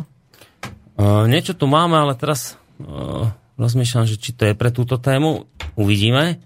Dobrý večer, tak sa pýtam sám seba, že čo prinesie trestné stíhanie riaditeľa školníka a dvoch vychovávateľiek na škole, ktorá má veľké úspechy a deti sa tam cítia dobre a v bezpečí. Aj pán riaditeľ nie je iba riaditeľom, je často pedagóg, alebo aj vychovávateľ, aj kamarát a pani vychovávateľky tiež nechodia iba do práce a späť ku svojim rodinám. Títo ľudia robia maximum, často obetujú svoj voľný čas pre školský výlet, pre cudzie deti nie sú so svojimi deťmi a rodinami a teraz ich ide náš štát súdiť. Jaj, no tak dobre, prosím, vyjadrite podpora, že to nebolo vlastne k tejto, k tejto Ale napriek tomu môžem povedať, že s pánom Šupom budeme mať aj ďalšie relácie, kde sa budeme venovať aj učiteľom vo vzťahu k umeniu a vychovávaniu mládeže. Takže ak poslucháč bude chcieť, môže počúvať ďalej.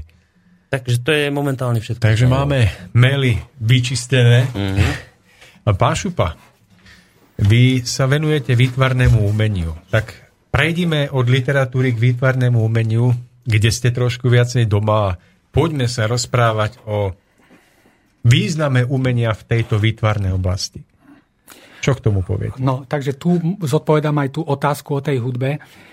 Tu si musíme najprv povedať, aby sme pochopili podstatu toho pádu výtvarného umenia. E, treba poznať základnú štruktúru osobnosti človeka, ktorá sa skladá z rozumu a citu. No a e, tá rozumová zložka osobností má byť tou, tou nejakou podružnou a človek ako taký má byť človekom citu. Má byť cituplný, používajúci vlastný rozum ako prostriedok pre svoj život hmotnosti. Ak by totiž bol človek takýmto, ak by bol človekom cituplným, tak by na svete nikdy nemohli existovať tie vojny, bieda, utláčanie, e, neprávosti, ožobračovanie a všetko to zlé, čo bolo. Avšak človek, človek urobil zámenu týchto dvoch základných zožiek v svojej osobnosti tým, že rozum postavil na, svoje, na, na, na prvé miesto. To znamená, že už dávno, už veľmi dávno učinil toto človek sám so sebou. Rozum postavil na prvé miesto a cit odsunul kde si bokom. A tým sa, stala, tým sa z neho stala bytosť uh, chladná, rozumovo kalkulatívna, ktorá bola schopná uh, posiať túto históriu, históriu tejto zeme utrpením, vraždami, vojnami, uh, biedou, a mnohými negatívnymi vecami. To bolo možné urobiť len preto, že chladný rozum stál v človeku vyššie ako cit. Ak by tam stál cit, tak to by sa nikdy e, na tejto planéte nemohlo stať. No a umenie ako také, umenie ako také sa vyznačuje tým, že umenie vždy e, pôsobilo na citovú zložku osobnosti človeka. Rozvíjal citovú zložku osobnosti človeka a tvorcovia, ak chceli tvoriť umenie, tak museli k nemu pristupovať citovým spôsobom. No a ten náš cit, aby sme pochopili, čo to je, to je niečo, čo presahuje hmotnosť, čo pochádza z vyšších úrovní a, a čo v sebe, a z tých z duchovných úrovní, poviem to tak, a tieto duchovné úrovne sú iné, rad, druhovo úplne iné, pretože nesú v sebe väčnosť, ktorú hmota nepozná. A všimnime si, ako sa to krásne prejavilo na umení. Umenie, ktoré bolo tvorené s citom, keď si zoberieme artefakt umelecký spred 500 rokov, 1000, 10 tisíc rokov, stále je rovnako svieži. Stále proste mám, má nám čo povedať, stále nás rovnako oslovuje, stále je živý. Istým spôsobom ten cit vtlačil, dokázal vtlačiť do hmoty väčnosť. No a umenie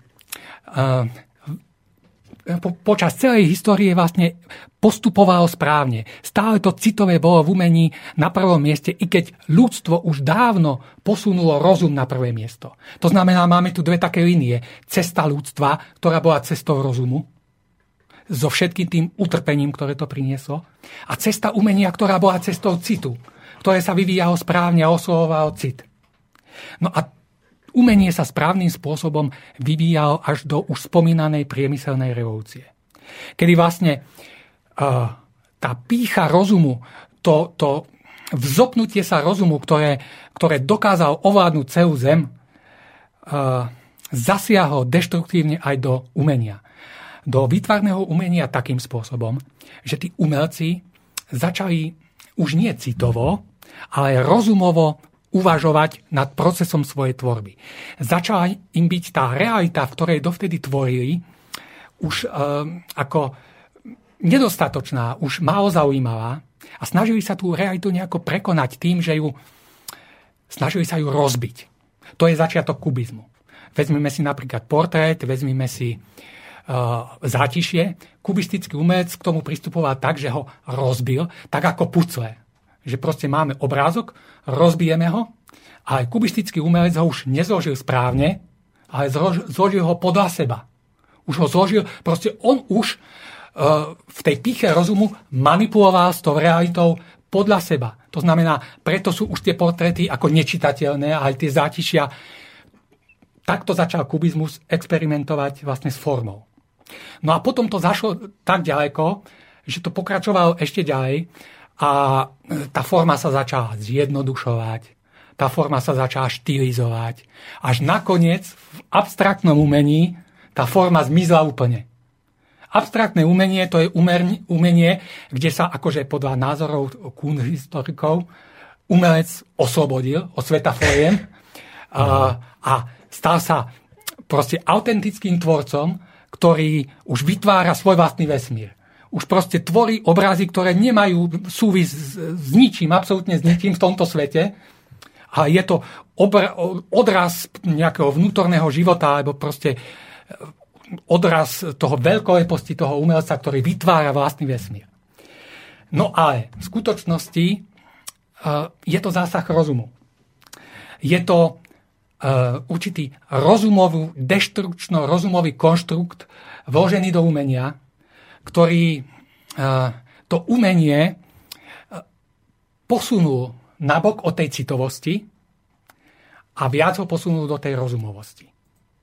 No a ľudia z tohto dôvodu, obyčajní ľudia, z tohto dôvodu modernému umeniu nerozumejú. Pretože proste nemajú tú citovú odozvu. E, moderní znalci umenia sa snaží, snažia v tomto smere spraviť osvetu. Snažia sa ako tú nekultúrnu verejnosť presvedčiť o tom, ako sa umenie vynikajúco posunulo do Že cisári oblečení. Áno, áno. Že e, je pravdou to, čo je vlastne lžou a je, je pokrokom to, čo je úpadkom.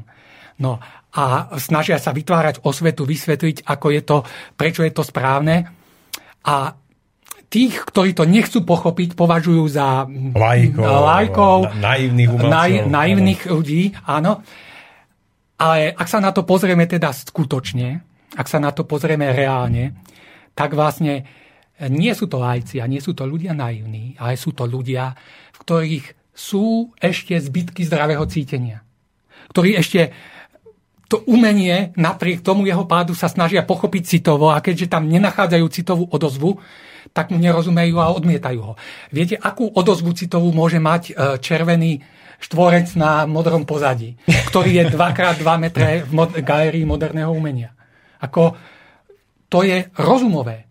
Ako, to je oprostené od citu, je to rozumové, je to rozumom ospievané, rozumom zdôvodnené, je to rozumom postavené na vysoký piedestál, predáva sa to za vysoké ceny tým, ktorí uverili, že to má nejakú kvalitu, ale Cit v tom nie je. A ak v tom nie je cit, tak je to vzdialené, vzdialené právemu umeniu a dokonca i právemu človečenstvu, pretože človek sám by mal byť človekom citu. A stavať všetky veci na svojom cite. A on by mal vkladať ten svoj cit nie len do umenia, ale do všetkého, čo robí. Do politiky, do, do hospodárstva. Proste, keby podnikateľ pristupoval k zamestnancom prednostne s citom. Keby tá citová zložka bola tam rozhodujúca a nie ako je teraz rozumovo kalkulatívna, chladná, bezohľadná. To sú tie dva póly, eh, v ktorých, eh, v ktorých sme sa eh, zriekli vlastnej ľudskosti. A v ktorých sme sa stali robotmi. Robotmi, proste robotmi bez citu. Živočíchmi. Mail? Makroni máme? Máme, máme od Andrea. Uh, inak, ak chce niekto ďalší mail napísať, tak stačí, ak teda využije tú adresu ano. studiozavinačslobodnyvysielac.sk tak ako napríklad tu urobil Andrej, ktorý napísal Dobrý večer. Hovorili ste, že ľudia idú na také koncerty, ktoré odpovedajú ich vnútru. Uh, môže ma o stupeň ušľachtilejšia hudba, než ktorú mám rád vychovávať? Vytiahne ma na vyššiu úroveň, alebo najprv sa ja musím zmeniť, aby som pochopil krásu ušľachtilej hudby? To je súbežné. To je súbežné. To hudba môže v tom vynikajúco napomáhať. Hudba, proste musí tam byť tá snaha človeka a hudba to je úžasný doplnok. To sa všetko doplňa. To sú dva činiteľe, ktoré spolu pôsobia. Nie až potom, ale spolu. To znamená aj pracovať na sebe, aj počúvať hudbu krásnu a poznáš. Že nefunguje to, že keby niekto povedal, že chcem byť ušlachtilejší, tak sa hodím na vážnu hudbu, hoci ešte teraz nerozumiem a počase to potom pochopím. No, áno, áno, áno, tak, tak, že má počúvať tú, tú vyššiu hudbu. Má. Aj keď jej zo začiatku nerozumie? Aj keď jej ne, nerozumie. Viete, no, no. no ja poviem svoju skúsenosť. Ja som, uh, treba z Bacha, keď som počúval, ako, alebo mnohých umelcov a z toho baroka, zo začiatku som to počúval a až tým opakovaným počúvaním som dokázal preniknúť do tej podstaty. Ako, veď aj hit, veď to tak aj na hitoch, veď tak sa vyrábajú hity, že, že proste vám púšťajú niečo, niečo, niečo a neustále sa vám to dostáva do podvedomia, až tomu uveríte, že to je hit. Že to je niečo. A aj vy, ako keď budete s týmito manipulatívnymi e, technikami ako pozitívnym spôsobom pracovať, ak ich použijete k vlastnému zušlachteniu, tak áno, počúvajte. Počúvajte ušlachtivú hudbu a bude vás posúvať nahor. Ako to je vynikajúca, preto to je celá tá relácia. Aby sa ľudia dokázali umením posunúť nahor. To je ten ušlachtivý, to je to ušlachtivé poslanie umenia. Vznešené. Takže, pán Koroni, máme pred sebou ďalšiu hodinku a pol relácie no, necelú Ideme si dať už. veľkú prestávku. Dáme si... Viete, ako som to vymyslel? Neviem. Neuveriteľné. Tak práve. Lebo ste chceli takú dlhšiu hudbu, Áno. tak som vymyslel takú, že ani ju nedohráme celú, lebo má asi 10 minút, alebo Áno. čo, ale keď sa tu hovorí o vážnej hudbe, tak dáme si jeden taký vážno hudobný skvost. Pekný. A ešte doplním jednu vec. No, tá vážna predtým. hudba ani nemusí byť vždy vážna. Hovorme, hovorme klasická, Klasická, lebo aj v, rámci klasickej hudby sa nachádzajú veľmi veselé skladby Tak. a oni potom trpia, keď o nich vravíme, že sú vážne. Tak, tak, tak. Takže... Ušľachtilá a- hudba. Ušľachtilá Ušľachtilá. hudba. Známe ušlachtilú hudbu od ušlachtilého A- autora. A zároveň sa rozlúčime s pánom Šupom. Pán Šupa, ďakujeme vám za účasť v dnešnej Ja relácii. ďakujem, a ja ďakujem za možnosť. Dnes sme prebrali ďaleko menej, než sme predpokladali, takže práve preto, ak budete vy ochotní, tak e, bude možné sa stretnúť tu pri ďalších reláciách. Takže pán Šupa, ak teda budete môcť, tak ste srdečne vítaní a teším sa. Ďakujem. Dovidenia. Ďakujem, dovidenia. A potom to pokračujeme ďalej. Po ušľachtilej hudbe. Áno. Ušľachtilého Bedřicha Smetanu. Kedy si sa nachádzal na ušľachtilej tisíc korunáčke. Teraz už neviem, asi tiež ešte, ale už iba na českých korunách. Takže poďme sa započúvať a potom privítame ďalšieho hostia.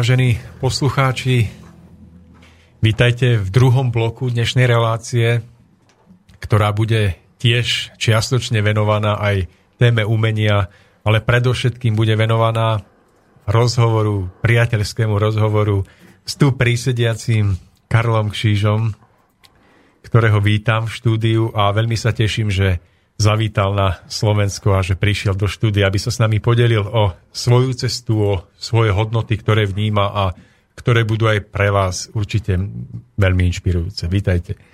Děkuji za pozvání a zdravím všechny posluchače Svobodného vysílače, ať už tady na Slovensku, ale samozřejmě i v Čechách, jelikož dobře vím, že i v naší zemi je tato rádiová stanice velmi, velmi oblíbenou a hodně poslouchanou. Takže všechny vás teď srdečně zdravím a pokud můžete, zůstaňte s námi. Takže Karle, eh, chcem sa vás opýtať na úvod. Popovedzte nám niečo o svojej ceste, o tom, ako vy vnímate umenie, krásu, pretože viem o vás, že niekoľko rokov sa živíte výtvarnou tvorbou. Ja si dovolím možno povedať, že umeleckou tvorbou, pretože sa zaoberáte drevom, vytvárate nádherné drevené predmety a, a určite prežívate pri tejto práci svoju veľkú vnútornú cestu vnútorného dozrievania, máte zážitky s ľuďmi, to, ako oni vnímajú vašu prácu, ako vy vnímate prírodu, stromy, z ktorých používate drevo. Tak Áno, áno. vyskúšajte niekde začať. Široká otázka, dlouhá, široká, bystrozraká, tak doufám, že na ní dokážu dobře odpovědět. Samozřejmě jsem tady poslouchal teď na relaci s, s panem Šupou, která mě velmi nadchla, samozřejmě i nastartovala roz, rozduchala můj plameň, aby som eh, dokázal dobře odpovědět. A mnohé mě eh, inspirovalo, mnohé mě eh, přivádělo, jak bych já odpověděla. Dotknu se toho, protože si troufám říct, že mm, by mohly některé pohledy, které já vnímám, možná trošku jinak, pomoct ozřejmit právě odpověď na, na umění a umělce.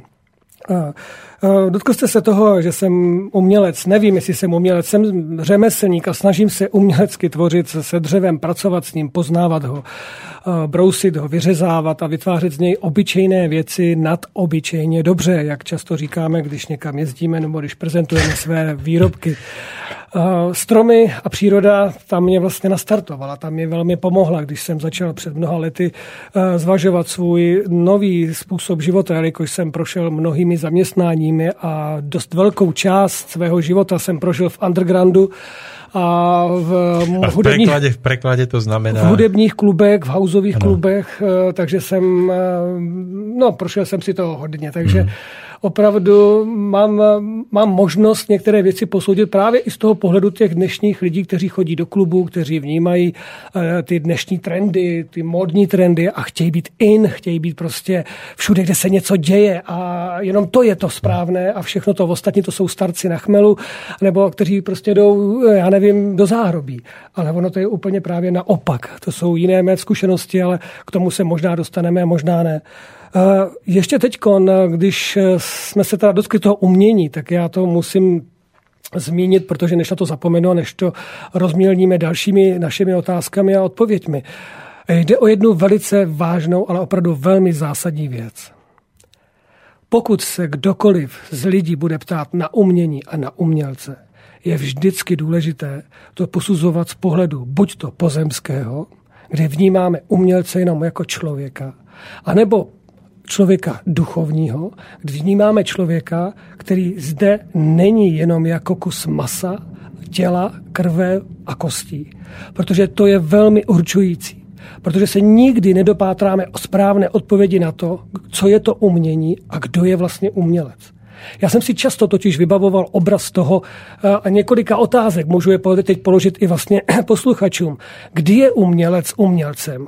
Když udělá 20. dílo, 30 když zahraje 20. koncert, když odspívá svoji pátou operu, když namaluje nebo vytvoří cokoliv v nějakém počtu a to osloví nějaký počet lidí a teď se najde nějaký kritik, který nějakým svým vlastním pohledem zhodnotí, jestli to nebo ono je správné a v tu chvíli se to začne jako tlačit, že je to populární a že je to opravdu objev světa.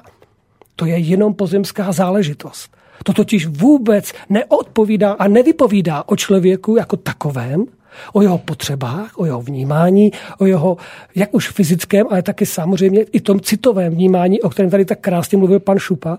Ale já se obávám, že mnoho umělců a mnoho umění se zaměřuje pouze na pocit. Jde pouze po povrchu.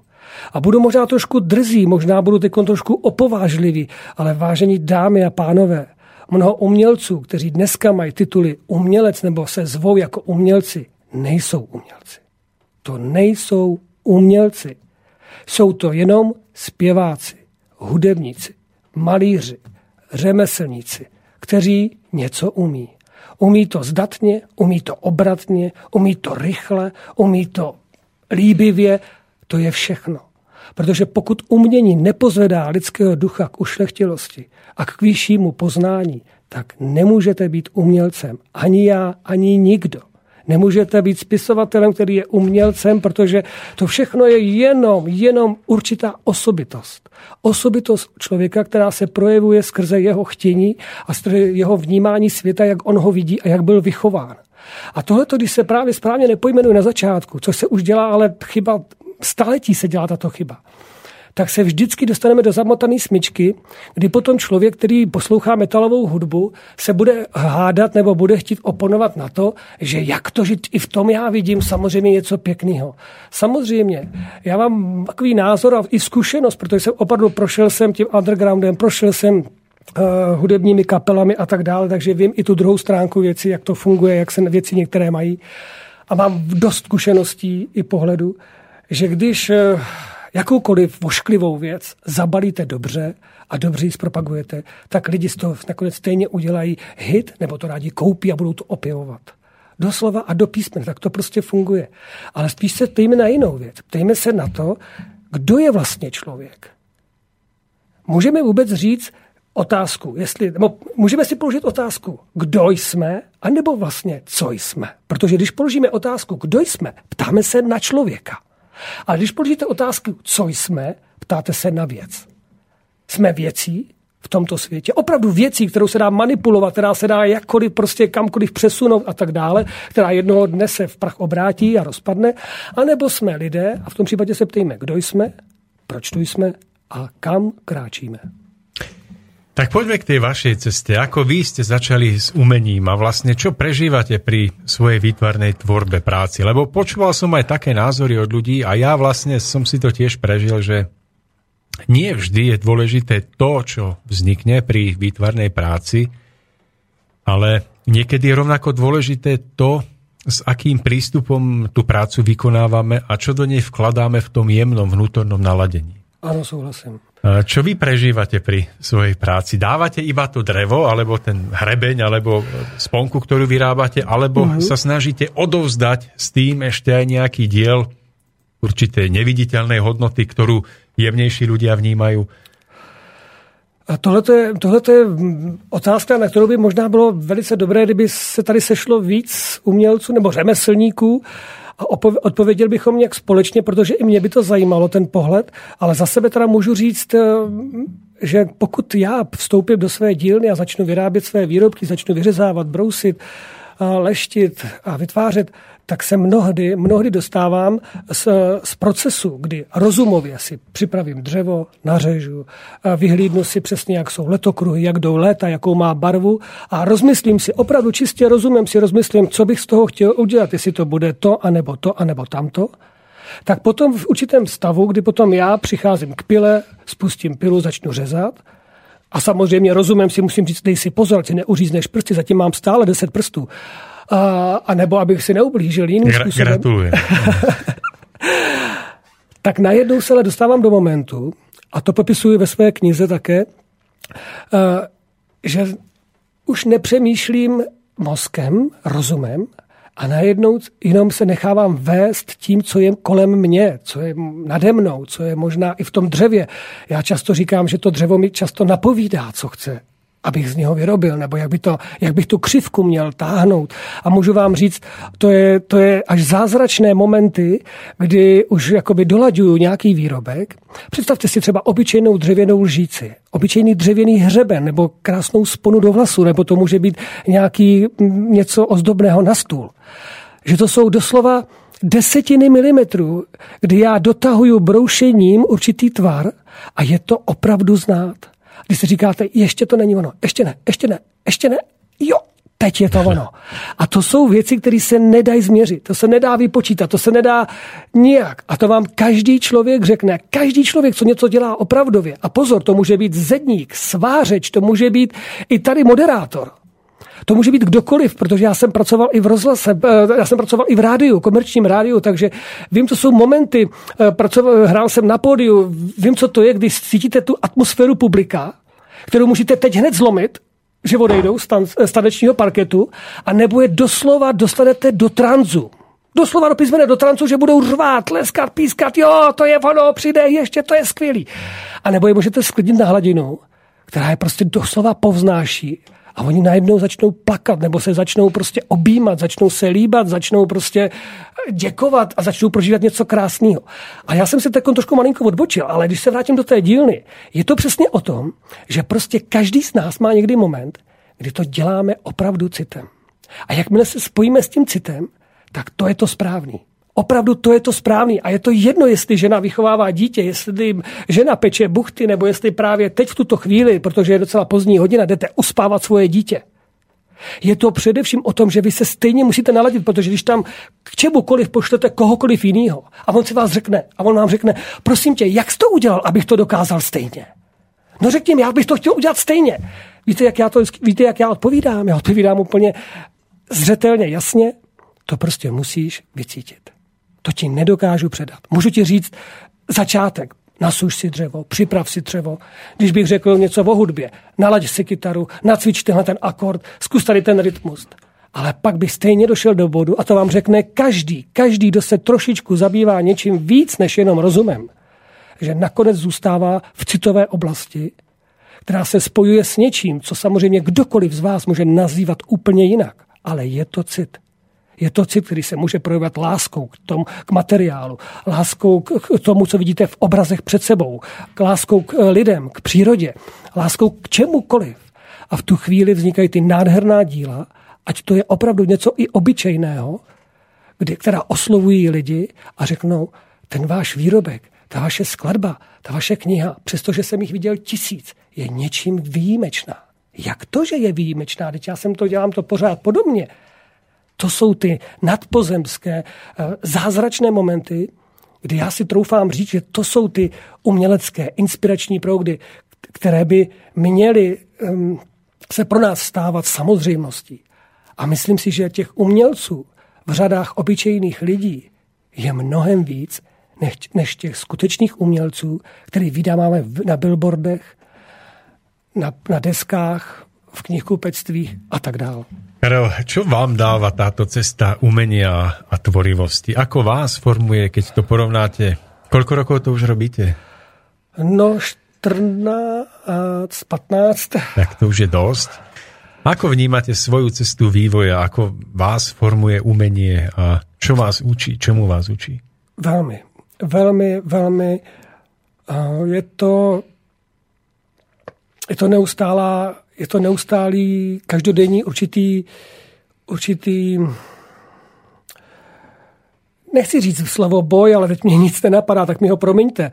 Protože to nemyslím boj jako boj, aby někde jsme bojovali. Seba premáhání. A, a tak, ano, ano, sebe, ano. ano, ano, to je to slovo. Sebe přemáhání, kdy se musím stále, protože jsem samozřejmě každý, jsem obyčejný člověk a každý den prožívám nějaké problémy, strasti a taky uh, člověk řeší spoustu věcí, které vás rozladí a já se musím umět naladit, zastavit se a nechat se právě tím uměleckým, nebo teď zase nechci říct celá uměleckým, ale tím startovním momentem bych řekl, protože vy, to není, že přijdu, zapnu brusku nebo pilu a hned jsem umělcem. To není pravda. To není pravda, nebo kdokoliv hraje, tak to není pravda, není umělcem. Stává se tím jedině tehdy, až to dílo dokončí a to dílo oslovuje lidi, nebo povznáší ty lidi směrem vzhůru. Nebo je oslovuje srdečně, citem, pokud to teda řeknu takhle, aby to bylo srozumitelnější. Pokud ne, tak v tu chvíli to není umění, není to umělec, ale je to jenom něco, co opravdu ovládám, umím. A dává mi velmi mnoho. Velmi mnoho. Já jsem možná teď tady u vás, nebudu se stydět, ale přiznám se, mě mnoho věcí v umění dojímá až o, od, nás, od nás se nevynáša. Ne. ne. dojímá mě to opravdu k sezám a vím, že jak pokud mě ty věci dojmou k sezám, tak vím, že je to, že je to dobře.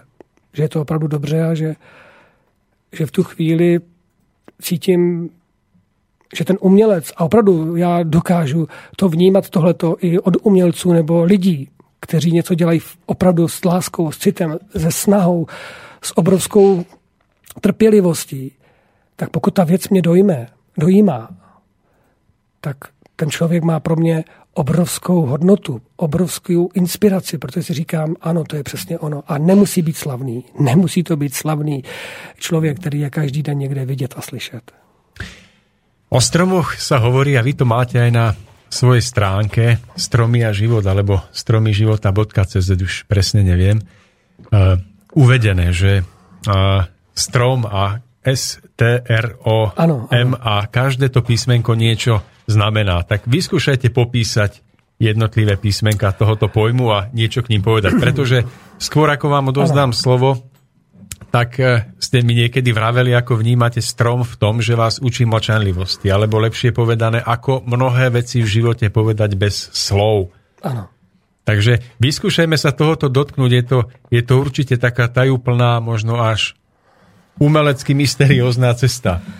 Uh, trefil, jste to, trefil jste to dobře, protože když bych mě, když, bych, když jsem začal přemýšlet eh, na začátku o, o tom, co dělám, nebo proč jsem, jak jsem změnil svůj život a jak mě právě příroda a stromy oslovily, eh, tak jsem, nevím, proč tomu přišlo, ale tak jsem si pro sebe slovíčko strom přeložil, protože věřím, že nic není náhoda.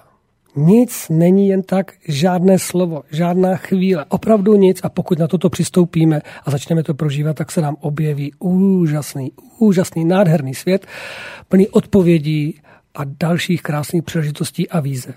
A když jsem si právě slovíčko strom pro sebe odemka rozklíčil do dalších, takže poslouchejte. S jako síla, protože strom má obrovskou sílu, obrovskou sílu a která s ním nikdy neumírá, ani když ho pokácíte. Ta s váma zůstává i v té židli, i v tom stole, i v té misce, kterou teď máte možná na stole. T jako trpělivost, trvání, Vemte si, že strom se nemůže odstěhovat na druhé místo světa jenom proto, nebo kvůli tomu, že právě teď ho chcete pokácet. On nemůže utíct. On nemůže si vybrat, jestli teď bude dávat plody nebo nebude dávat plody, jestli ho štveme ho nebo ho neštveme. On nemůže prostě dělat vůbec nic. On trpělivě stojí na tom místě, kde stojí a slouží.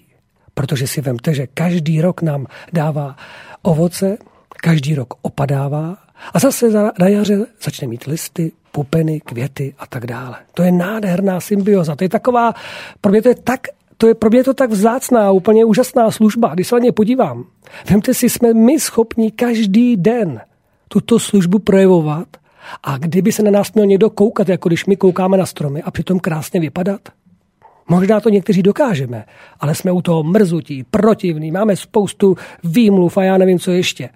Ale strom, strom, ten trpělivě stojí a slouží. Takže to máme písmenko T. R, radost. I když se to nezdá, nevidíme rty, nevidíme úsměv, ale stromy se smějí, radují se. Přestože i dokážou plakat, ale jejich radost můžeme vnímat to, že každý rok splní tu svoji službu. O je obětavost. A víte v čem? Právě v tom, že se dokážou obětovat proto, aby bylo dřevo na váš stůl, na váš dům, na vaší postel a tak dál. A máme tam M a to je moudrost. Obrovská moudrost, protože kdyby strom mohl mluvit a mohl vyprávět každý den jeden svůj příběh, z poznání lidstva, jak on nás vidí po generace, po tisíciletí, protože jsou stromy, které jsou tady 4800 let. Teď si představte, že by vám strom, je to dokonce borovice, je skutečná, stále existuje, tak si představte, že bychom dneska večer tady na Rádiu Svobodném vysílači pozvali bytost stromu Borovice a poprosili bychom ji, aby nám vyprávěla příběh starý 4000 let. Jak ona tenkrát viděla a to by si pán Koroni musel zobrať dovolenku. To, to, to, to, to neviem. Veru. Asi, asi by sme do toho nešli Máte, teraz. máte vy pravdu. Ano, No. samozřejmě, ale pane Korony, věřte tomu, že byste měl takovou sledovanost, že by nestačily linky, protože tohle to by chtělo slyšet mnoho lidí. Takže, takže eh, ta moudrost stromů, eh, já ji tam vnímám, protože nenadarmo se říká, že v letokruzích je vlastně příběh stromů, je to kniha stromů a já jsem se v těch letokruzích, dovolím si říct, naučil číst. Keď vnímam strom, eh, pretože tiež sa venujem drevorezbe, tak niekedy vnímam strom nie iba ako pracovný materiál, ale aj ako skutočne živú formu. Tak si uvedomujem, že aký máme dar my ľudia v tom, že môžeme pozorovať stromy v našom okolí, v našom živote. A to napríklad aj, aj kvôli tomu, že my tam môžeme vidieť v takej skrátenej verzii celú etapu nášho života. Áno, presne. V tom, že my môžeme vidieť na tom strome ako od semiačka, ktoré sa nachádza niekde Hluboko. hl- hlboko v takej tej zatemnenej eh, hĺbke zeme, kde nevidí svetlo, kde sa zdá, že nič okolo neexistuje, že je iba tá tma a ten chlad, ako sa pod vplyvom poveternosti stáva, že to semiačko vyklíči a vykúkne nad úroveň tej zeme. A náhle sa začína nová etapa jeho bytia, jeho života, kedy už vidí ten okolitý, okolitý svet, priamo na sebe prežíva pôsobenie živlov a postupne, postupne sa z toho stáva malinký výhonok. Potom sa z toho stáva stále väčší a pe- pevnejší strom, ktorý prichádza do obdobia kvetu, po určitom období vydáva plod a potom prichádza to obdobie určitej jesene, že opadávajú kvety, opadáva lístie, plody sú vyzbierané a zostáva iba samotný strom. A človek, ktorý prichádza k tomuto stromu, tak môže mať pocit, že sa pozerá na kus mŕtvého dreva, ktoré už nie je vyzdobené tým nádherným lístím, kvetmi, plodmi, ale môže zároveň vidieť, že ten strom tým procesom vývoja dokázal hlboko zakoreniť. Ano. Že sila toho stromu už v tom okamihu nespočíva v tej vonkajšej kráse, koruny a toho všetkého, o čom vravíme, ale spočíva v hĺbke jeho koreňov a v tej jeho vnútornej pevnosti a stabilite. A môžeme získať úctu a rešpekt pred týmto kúskom dreva. A hovorím o tom kvôli tomu, že nám sa v takomto malinkom takejto malinkej vzorke, v malej etape života stromu zrkadlí celá tá naša životná cesta a aj my môžeme mať duševne pocit, že sa nachádzame niekde skrytý, zahrabaný v čiernej zemi, keď sa púšťame na tú cestu života, že e, tie podmienky ešte nemáme nastavené tak, ako by sme si prijali. Zdá sa nám, že nás nikto nevníma, že nás nikto nepotrebuje, že život je zbytočný.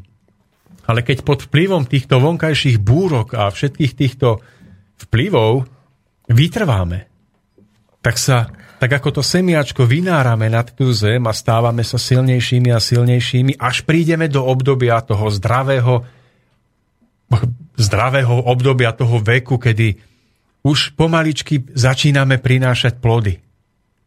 Každý v nejakom odbore, v nejakým iným spôsobom a potom prichádza to obdobie života, jesene života, kedy opadávajú naše plody, niekomu opadnú vlasy nádherné, niekomu vyšedivejú, každý to má iné. Ale v čom je tá pointa toho všetkého? Že, že tá cesta, ktorou prechádzame, vytvára hĺbku tých koreňov v podobe duchovného alebo duševného ukotvenia našej bytosti v tomto stvorení pre osoch celku. Takže takto vnímam napríklad ja hodnotu stromu a, a niekedy nad tým uvažujem, keď vyrezávam. Máte to velmi podobné, protože já to takhle vyprávím často podobně, když jezdíme za dětmi do školek a do škol, protože děláme i pracovní dílny pro děti se svojí milovanou ženou. A jenom bych tam dodal, dodal k tomu takový další postřeh, že právě říkám, že kořeny si představte jako svoje nohy. Svoje nohy a svoje prsty na nohou. Vaše tělo je kmen. Vaše ruce a na rukou prsty to jsou větve. A koruna stromu to je něco, když si představíte kruh od vašeho hrudníku přes vaši hlavu, taková kružnice. A každá, každý, každý, náš, každá naše myšlenka a čin v tom na zemi, v tomto stvoření, je určitá větev, která, na který neseme i plody. A tyhle ty plody potom, protože za námi zůstávají naše činy a naše myšlenky, jsou buď to jedovaté, že zabíjejí nebo znepříjemňují život, anebo jsou občerstvující. Ono, tohleto vyprávění o těch stromech a ty podobenství uh, jsou úžasné právě proto, aby jsme se naučili vnímat přírodu a možná se, s ní, se z ní nechali inspirovat, protože uh, zaznamenal jsem nebo prožívám, že Teď jsme v době mnoha přednášek, mnoha povídání, mnoha názorů, každý to vidí jinak a tak dále. Chceme hodně mluvit, hodně říci, ale nemáme jednotnost. Nedokážeme se mm, v té jednotnosti nakonec shodnout, aby jsme ve spolupráci dokázali tento svět, teď si dovolím říct, doslova zachránit. Neustále čekáme, že se to stane, neustále si říkáme, že by to bylo potřeba, nebo si říkáme, tak já aspoň podnítím. Aspoň znovu použiju to vaše krásné rozdůchať, plameň, říkám to správně? Rozfoukat? Ano, ano. Já jsem to, za, za tuhletu, to jsem si naučil od Světlana Majerčíka v jeho pěkné písničce. Ano, poznám. Zdravím Světlana Majerčíka, moc se mi líbí. A, takže, a, takže ten rozduchať, plamen, teď potřebujeme celosvětově. A ta příroda je přesto, že je krásná, a přestože se k ní obracíme, přestože ji máme rádi a že v ní možná meditujeme, modlíme se, že nám ukazuje, že všichni květiny, tráva, všechno roste směrem k nebi, ne do země, ne někam do temnoty nebo někam do hloubek, přestože tam jsou kořeny, ale prostě vzhůru, k nebi, ke světlu. Buk se dokonce hádá, tam jsou lístečky, ty se perou o to, aby mohli vytvořit ten krásně bukový les, ten deštník zelených eh, lístečků, protože ty chtějí každý si vzít kousíček světýlka. Ale my, jako kdybychom to světlo nechávali proplynout mezi prsty a obracíme se pořád neustále svými zraky směrem eh, na cestu, na prašnou cestu a ztratili jsme tím podle mě i sny, vize, ideále. A tady se vlastně pan Šupa zmínil, nebo i vy jste to, myslím, říkal něco o tom, že jsme považováni, možná i teď jsme považováni, nebo i další lidé, že jsme naivní. Víte, co já jsem, jak jsem si já tohleto slovíčko pro sebe rozklíčoval, nebo jak jsem ho odemkl, protože mimo jiné jsem napsal i knihu o slovech, jelikož se mi stal velice krásný zážitek o tom, jak odemykat slova, jak pomoct, si myslím si, jak pomoct tomuto národu, ale i slovenskému, protože máme velice podobná slova. A ve druhém díle této knížky se budu zmiňovat i o vaší řeči, protože jsem objevil i u vás velice, velice, velice pěkná slova, která, no, když se no, odemknou... Děkujeme. která, když se odemknou, eh, možná právě tím pohledem zvenčí, takže možná pomůžou k tomu, abychom začali ten svět vnímat lépe. Ale uh, chtěl jsem spíš říct tohleto. Uh, je to, o těch slovech, co jsem se teď... Naratajte do troch. Raz, dva, tři a nic tam není. A nic tam nie je. Dobre, tak si to rozmyslíte. Ale Moc jsem se rozeběhl. No a máme tu mail, takže, tak, takže vynikajúce. mu to ide, neúžasný.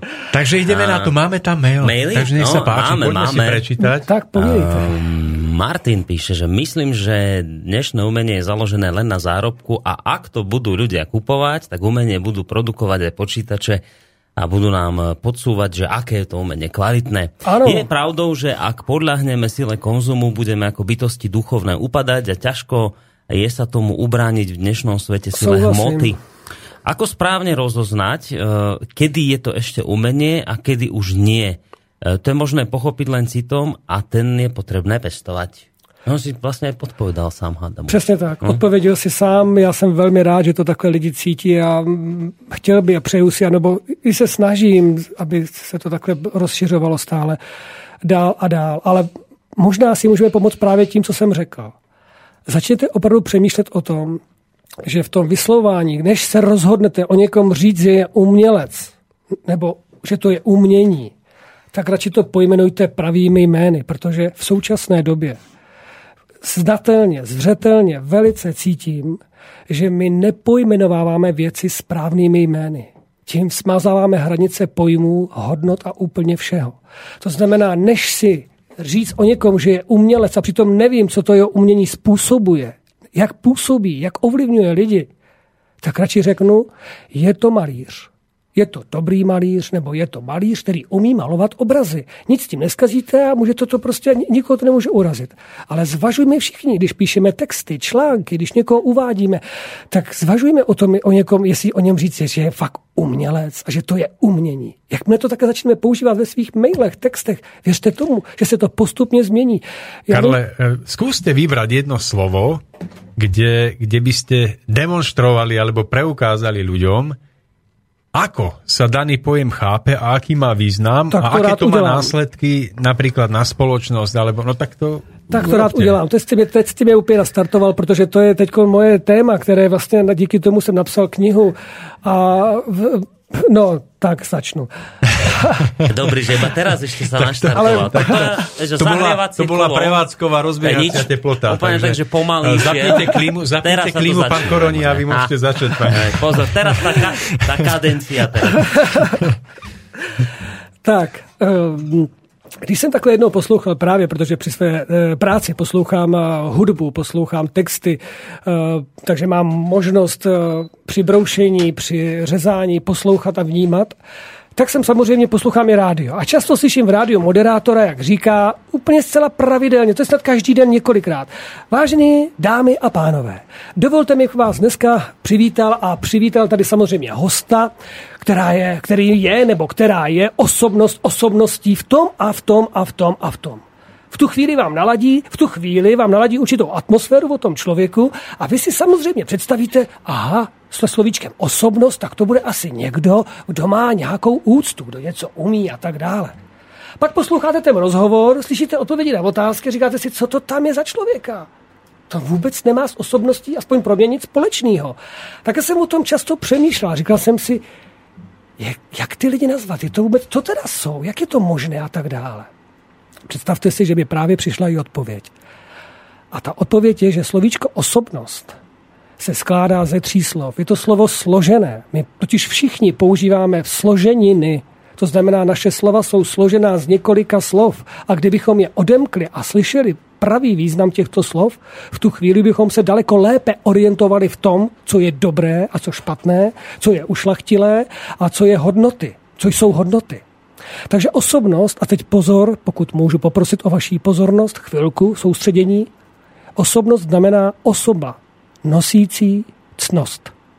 To je osobnost. A teď pozor, slovíčko nosící je taky složenina, to je nosit a sít. Protože pokud cnosti nenosíte a nezaseváte kolem sebe svým chováním, svým jednáním, svý, svojí prací a tak dále, tak to není nic. Tak jste jenom vznešený páv. Takže člověk, který je osobnost, musí něco nosit. To, to, to, to přece slyšíte, ne? Osobnost, osoba, nosit. A co máme nosit? Svá břicha, mozky, kůži, tašky, trápení a tak dále, své nálady, ať už přijdu tam nebo tam a tam to zasévat, tak se nedivme, že sklízíme po tom, co se nám děje. Ale pokud osobnost přestane nosit jenom svoje tělo a začne nosit i svoje srdce, svůj cit, svoji duši, svoji duchovní podstatu, tak v tu chvíli se může spojit s těmi krásnými hodnotami, o kterých tady mluvil pan uh, Šupa. A ty hodnoty, dámy a pánové, mladí i staří, malí i velký, to jsou ctnosti. Nic jiného to nikdy nebylo, není a nebude. Jsou to ctnosti. Takže já už od té doby, co jsem tohleto dostal jako nějakou inspiraci, která samozřejmě, ten příběh totiž o té osobnosti, on se rozvíjí v té knížce a teď tady asi nemůžu to říct, protože bychom tady fakt byli asi tak do jedenácti, takže jsem to hodně zkrátil. Ale ta osobnost, a jo, já jsem se totiž potom ptal, já jsem se ptal potom, no jo, tak v pořádku. Když že nejsem osobnost, nebo není ten člověk osobnost, co teda je? Když ho tak všichni opěvují a píšou o něm to a to. Víte, co mi přišlo za odpověď? Ale úplně úžasná, geniální a velice jednoduchá. Je pouze osobitý Osobitý. Osobitý v projevu, osobitý ve vydělávání peněz, osobitý v oblékání, osobitý ve zpívání, osobitý v čemkoliv si představíte. Protože on to dělá jenom prostě tím rozumem, fyzičným, tělem, že se to nadřel a tak dále, až k cirkusovým kouskům a já nevím, co ještě, ale to není osobnost. Pokud se nespokojíte s tím, že jsme tady proto, abychom nosili jenom ty břicha a své mozky.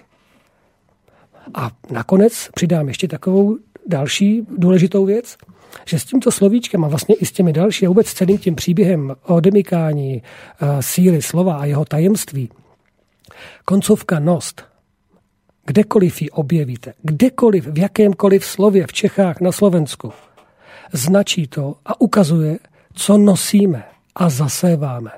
Protože to může být i zlovolnost. Že někam nosíte zlo a tam ho zaséváte.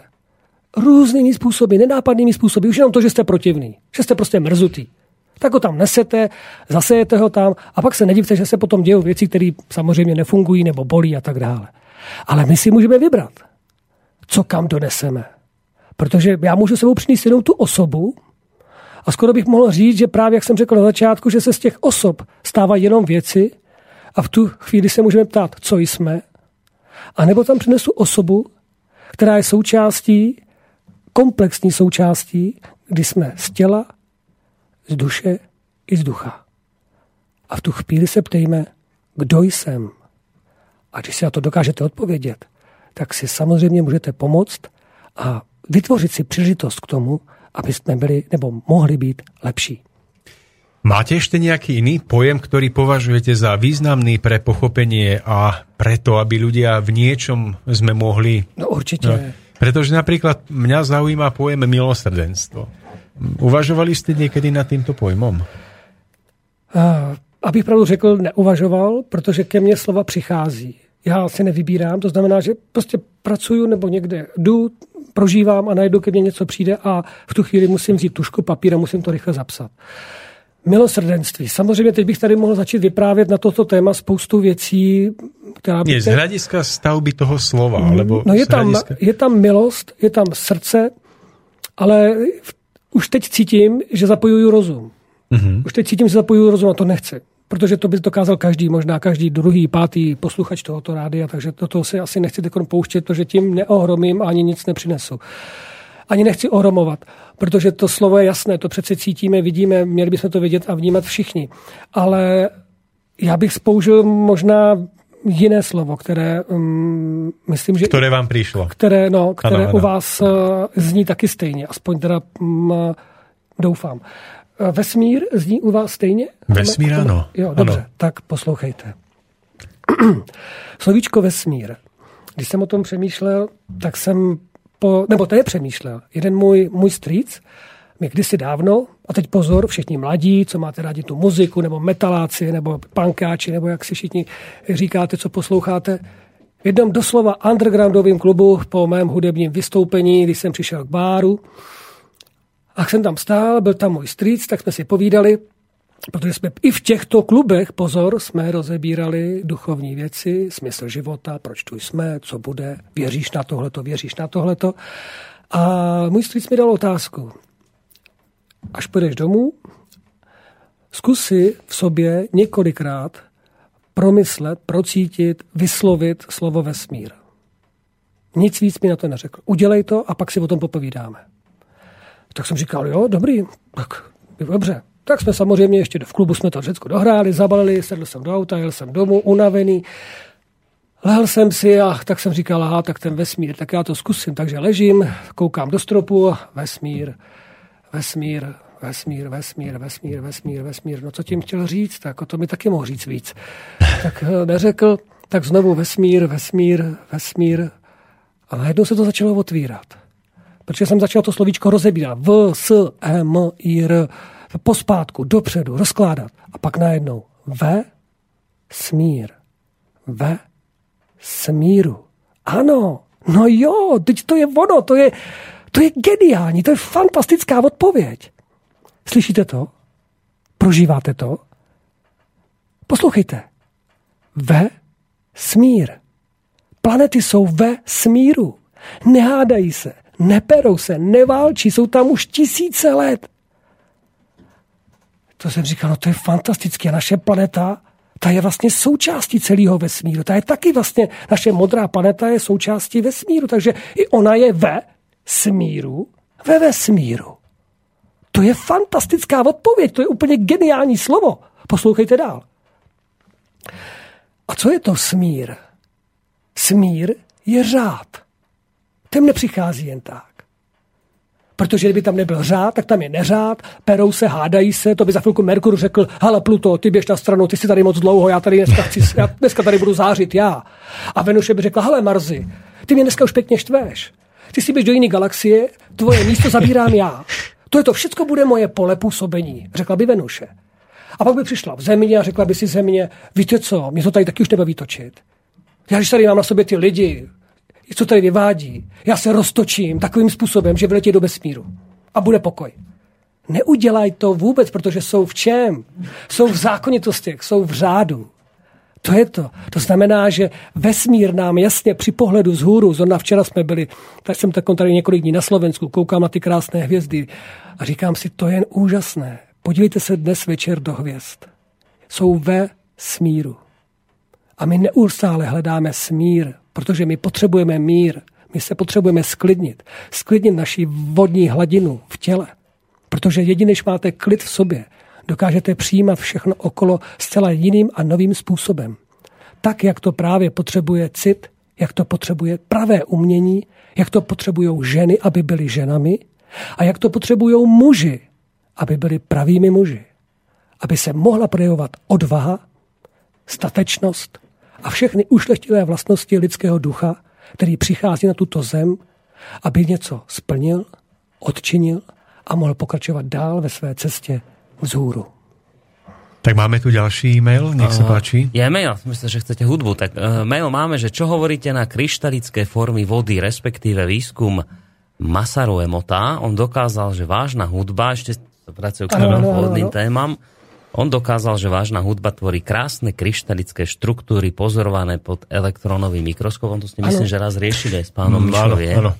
Jeho výskum spočíval v tom, že pustil vode vážnu hudbu a dusíkom rýchlo e, nechal zmrznúť vodu a potom fotografoval pod mikroskopom kryštály vody.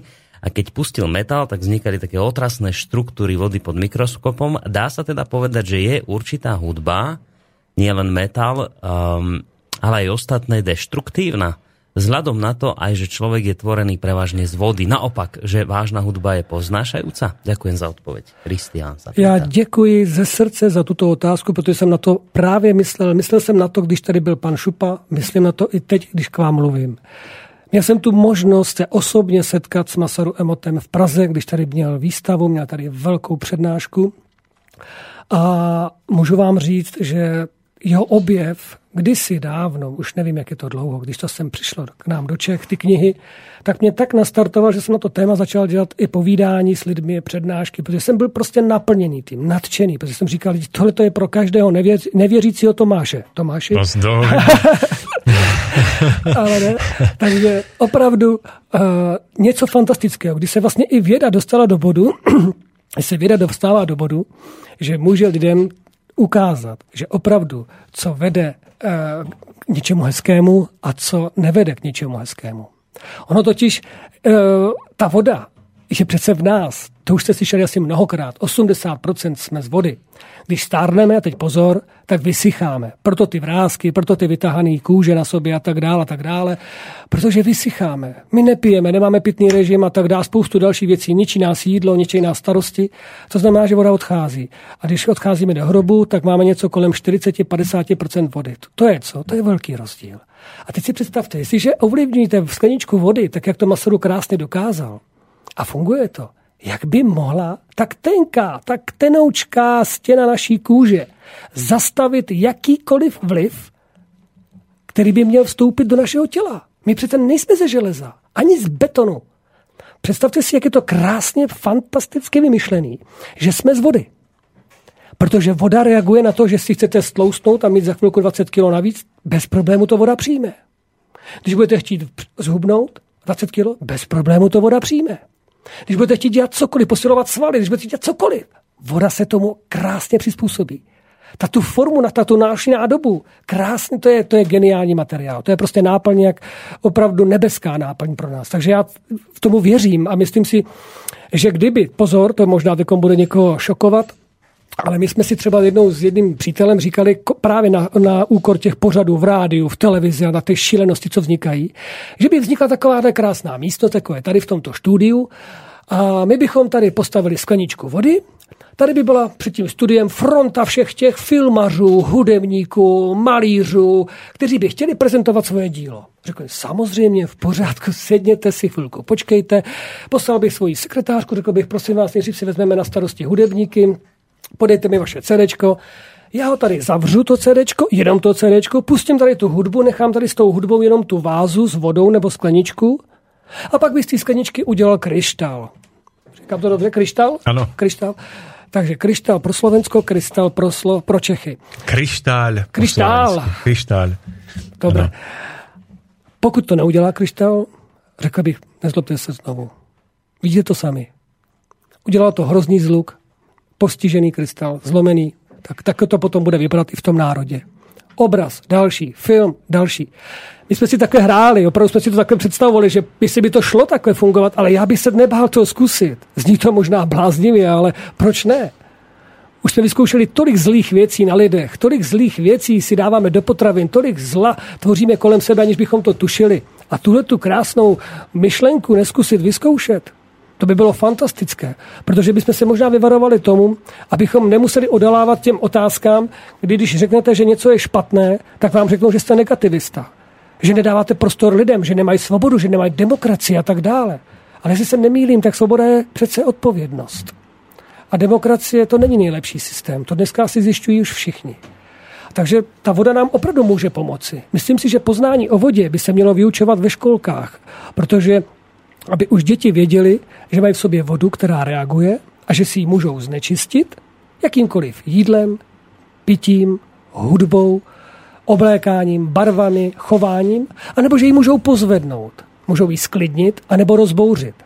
Teď vám řeknu ještě jeden obraz. Já Karle, jsem, ještě by som vám skočil do reči. Rozjel, Nie, to je v poriadku, je to, je to pod kontrolou, ale uh, uh, spomínali ste ten test hodnoty a nehodnoty umenia alebo niektorých ano. vecí, ktoré prichádzajú. Tak mi vystalo v myšlienkach také niečo ako otáznik alebo výkričník, že či naozaj by toto bola cesta, pretože nemalo by to byť tak, že tým signalizátorom, ktorý človeku skutočne pomôže rozpoznať hodnotu, je, je jeho vlastné vnútro v jeho vlastnom svedomí. Že naozaj by bolo dobre opierať sa o tieto vonkajšie barly, hoď by skutočne, dajme tomu, to percento pravdepodobno, pravdepodobnosti pri posudzovaní bolo vysoké.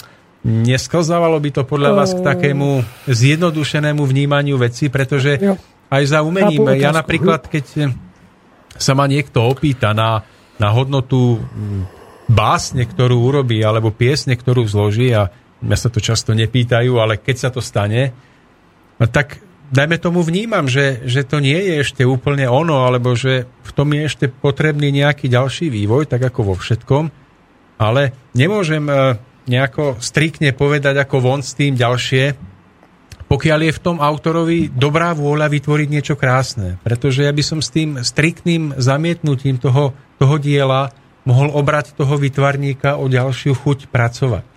Tak by som volil cestu, kde, kde by som mu povedal, že áno, vnímam v tom nejaké nedostatky, ale vnímam v tom aj tú hodnotu toho dobrého chcenia a, a nechal by som to na ten ďalší vývoj toho človeka.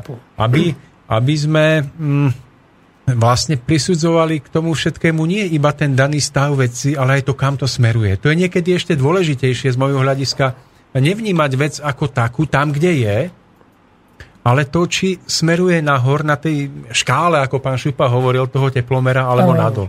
Takže to je iba môj postreh k tomu, aby, jo, aby aj v tom ja posudzovaní hod, hodnôt, ktoré máme, každý nejako zvažujeme veci, aby v tom bol aj ten vnútorný rozmer.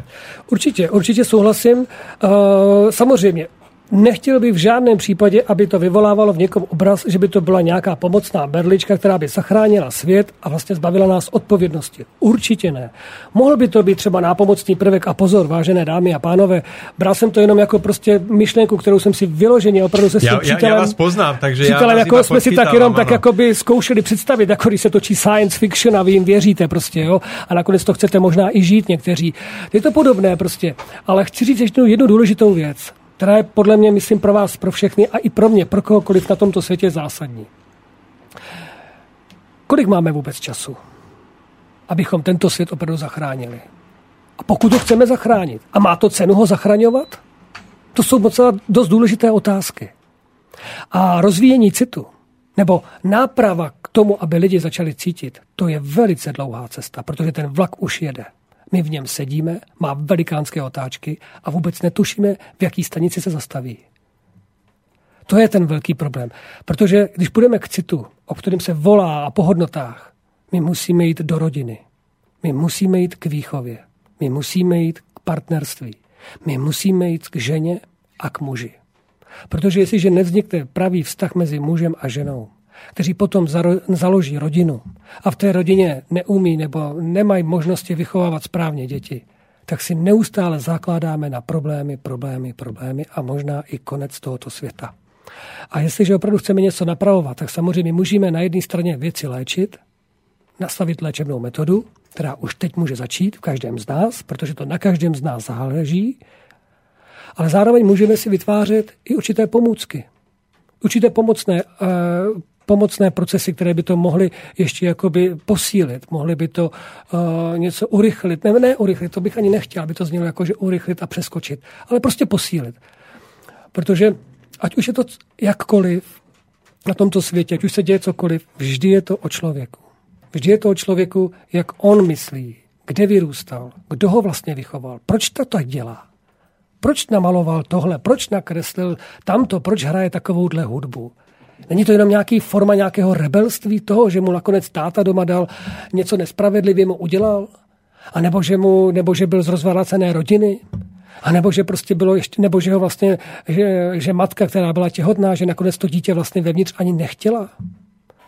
A že ten člověk vlastně celý život vlastně bojuje s tím, že překonává něco, čemu sám nerozumí. A tak to dává najevo právě tou hrubou hudbou nebo něčím, co prostě pro nás nebo pro lidi není uměním.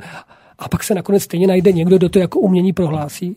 No, protože on sám možná pochází z podobného, ze stejného rodého, jakoby, ze stejného rodého, jakoby, mm, prožívání. Člověk jako takový, jako sám, jako jedinec, by se měl najít, měl by, měl by rozpoznávat sám sebe. Protože uh, zkuste si jenom teď pro sebe, je taková, taková malá pomůcka. Vyslovte své jméno, postavte se, klidu sklidněte se a jenom řekněte své jméno. A zjistíte, že to prožívání je úplně něco jiného. Než když potom slyšíme neustále, že nám někdo nadává, že nás někdo oslovuje slovy, která vůbec nesouvisí s naším jménem. A v tu chvíli nemůžete být osobnost. Pak jsme jenom opravdu ty věci, které se někam přesouvají, někam chodí, někoho poslouchají. A v tu chvíli to je jenom o tom, kdy tady skončíme a nic dál není a naše děti to budou muset neustále prožívat dokola. Já si totiž vzpomínám na velice krásné chvíle s mojí malou nejmenší dcerou, která, kterou když chodím, ne nechodím jí, ale manželka ji uspí a já potom jdu ještě se s ní rozloučit. A můžu vám říct, a to si myslím, že asi prožívá mnoho, mnoho rodičů, mnoho lidí, ale pojďme si na to společně vzpomenout, že když se člověk podívá na to sladce usínající dítě a vidíte tu, tu bezelstnost, jak ve vás důvěřuje, jak se na nás spolíhají, jak, jak když se několikrát dívám, jak si hrajou, jak málo jim stačí. Nechtěli byste pro ně lepší svět? Já rozhodně ano. A jsem připravený pro to udělat mnoho. A byl bych velice rád, kdyby se v Čechách i na Slovensku našli opravdu rytěry, rytíři, bojovníci, ale v tom novodovém slova smyslu, protože rytíř, pozor na to, to je rytec řádu. A ne, že ho je pluhem, ale svojí prací, svojí činností, svými myšlenkami a svými slovy. Že když budou rytíři ochraňovat naše země, naše, naši kulturu, naše kořeny, tak se i našim milovaným ženám bude daleko líp žít, růst, rodit děti a vychovávat. A my potřebujeme vychovávat zcela novou generaci. A to neznamená, že nebudete mít mobily, že nebudete jezdit autem. Vůbec ne. Protože tohle to je o duši. Dáme pesničku? Dáme. Lebo... Volaj. Máme ešte 20 minút, máme telefonát? Nie, nie, nie, nemáme telefonát, pesničku si asi dáme. Dáme si. Vravíte, že dáme šéf, si, dáme si. šéf, dať, dáme pesničku, Tak- dobre. Dajte. Že voláte Dáme si- po krajšom svete, tak vás idem potešiť. No, Lebo ste spomínali e, Jana Svetlana Svetlana Majer- Majerčíka, tak áno, niečo áno. vám od neho zahráme. Tak to. On vám vlastne povie, že kde je problém, že prečo sa to nedá až tak ľahko dosiahnuť to, po čom teraz voláte, lebo v jednej pesničke spieva, že všetci sme strašne zleniveli. Tak takúto pesničku si teraz zahráme.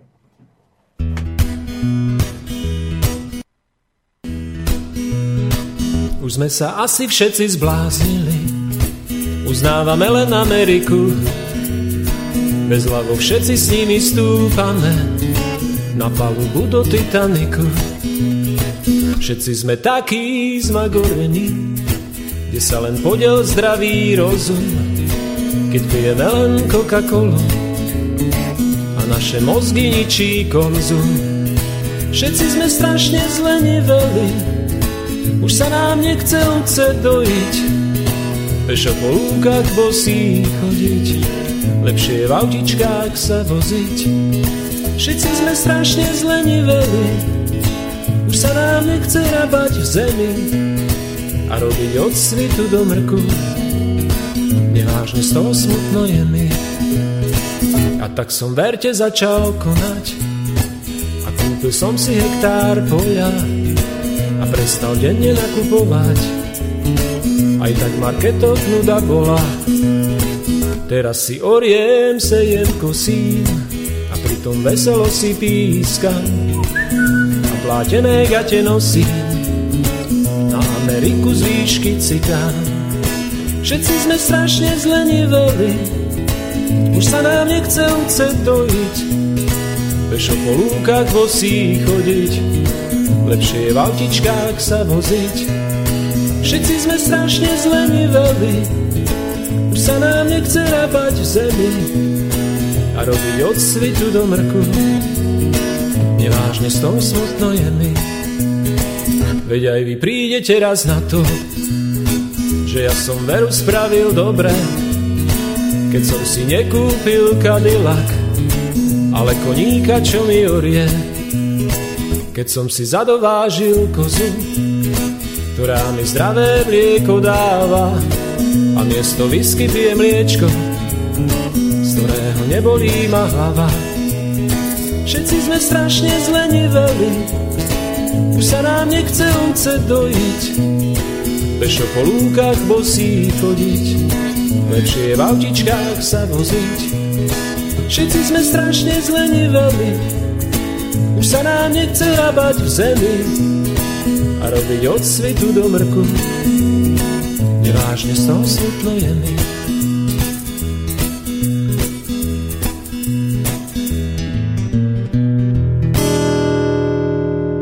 Tak veríme, že ešte vládzete vy, naši poslucháči, a že ste ešte v dobrej forme a že budete vládať najbližších 20 minút počúvať túto reláciu.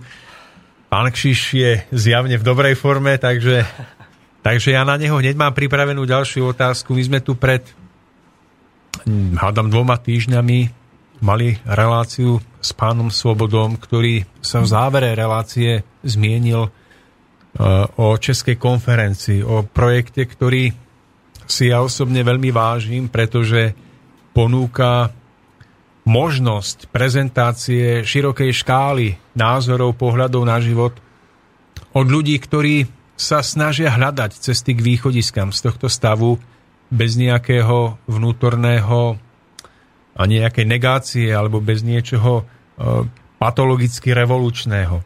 A práve kvôli tomu, že mňa tieto hodnoty nadchýňajú a tiež hľadám cestu, ako urobiť prienik medzi tým vnútorným životom, ktorý žijeme a tým spoločenským dianím, tak e, som veľmi rád, že aj vy sa nachádzate tu v tomto štúdiu a že niečo o Českej konferencii budete môcť povedať, pretože vy ste jej moderátorom.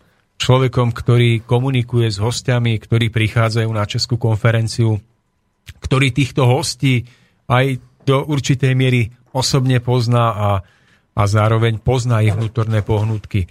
Takže, pán Kšíš, čo by ste ľuďom o Českej konferencii chceli povedať, nejakým spôsobom ich motivovať, aby túto myšlienku podporili, prípadne aby sa jej zúčastnili a spoločne hľadali cesty vpred? Ano, určitě rád.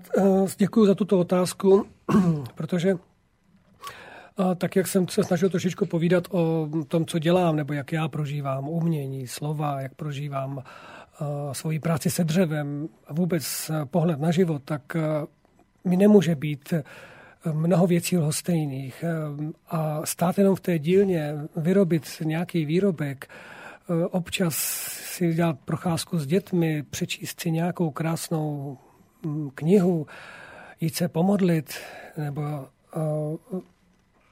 udělat něco pěkného jen pro, pro, pro mé nejbližší. To mi nestačí. A ve svých nějakých možná dávných prozbách jsem dostal tu šanci, kdy se, se já dostal k okruhu lidí České konference.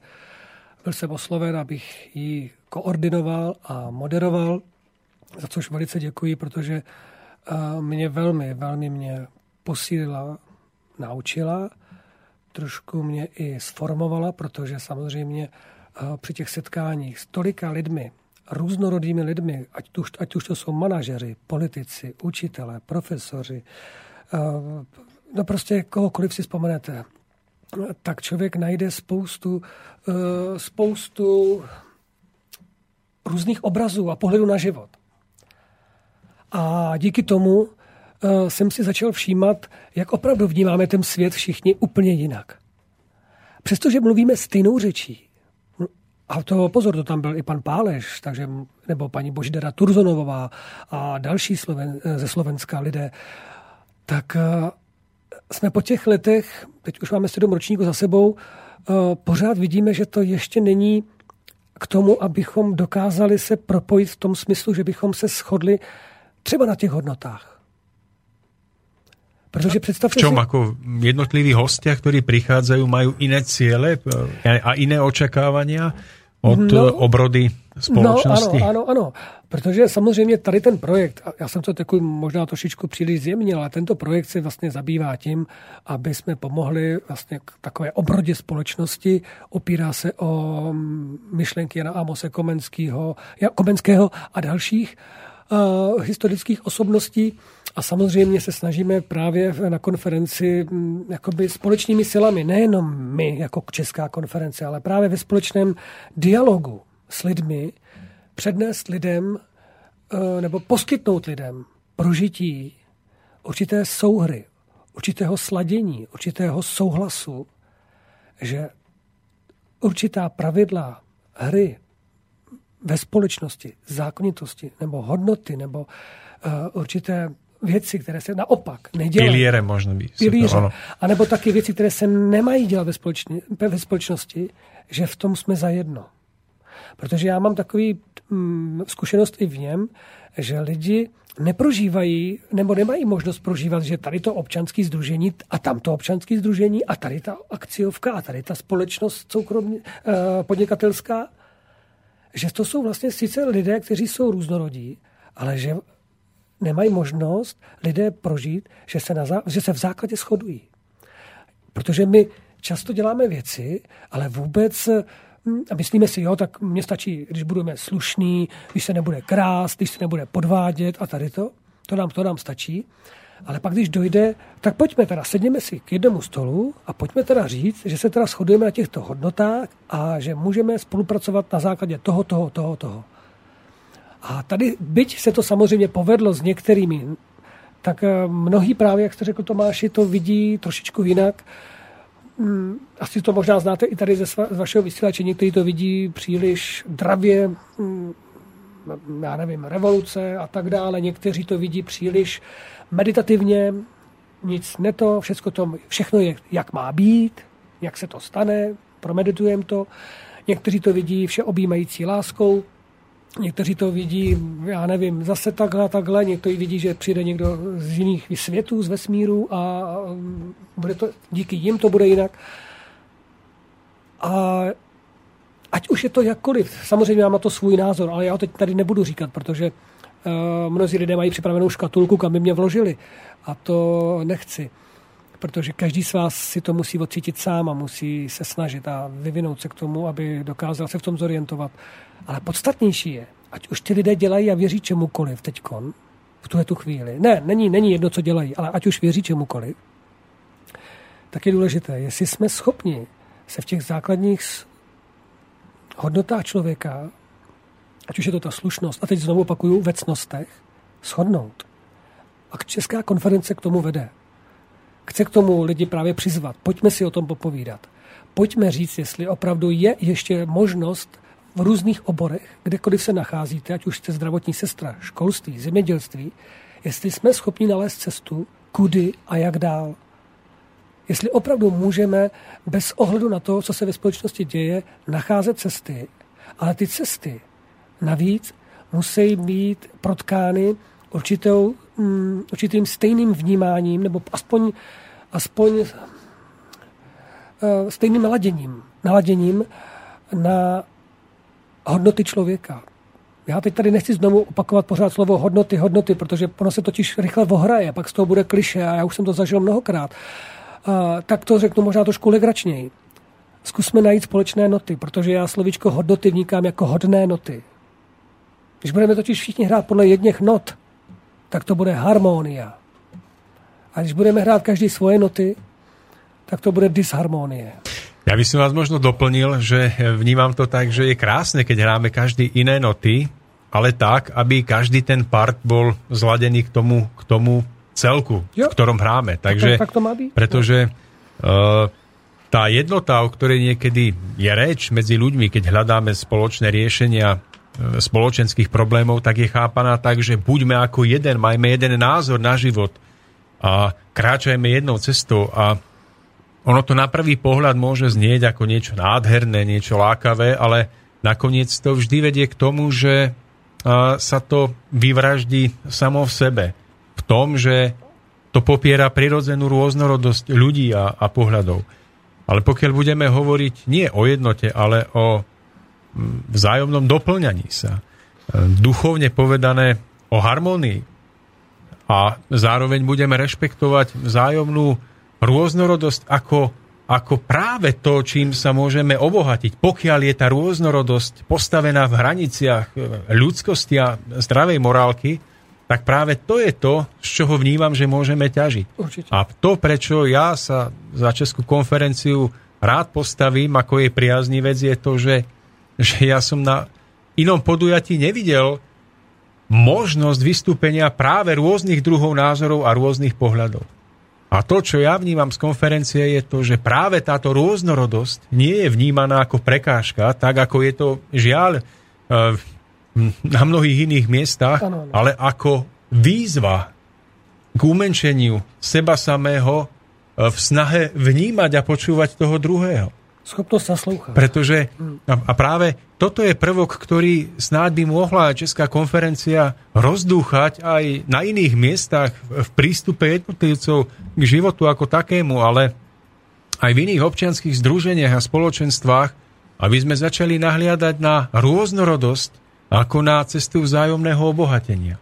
Ale za predpokladu, a to opakujem dôrazne, že táto rôznorodosť je postavená v hraniciach toho, čo je historicky a rokmi overené ako, ako schopné udržať život na Zemi. V jeho prirodzenej línii a, uh-huh. a v prospech každého slušného človeka, ktorý tu žije. Ano. Různorodost není to, že si každý dělá, co chce. To rozhodně ne. Ale tak, jak jste to řekl, tak eh, za to děkuju, za tuhle tu vaší přízeň, protože ta nás samozřejmě těší a pomůže nám určitě v tom, abychom mohli jít eh, dál.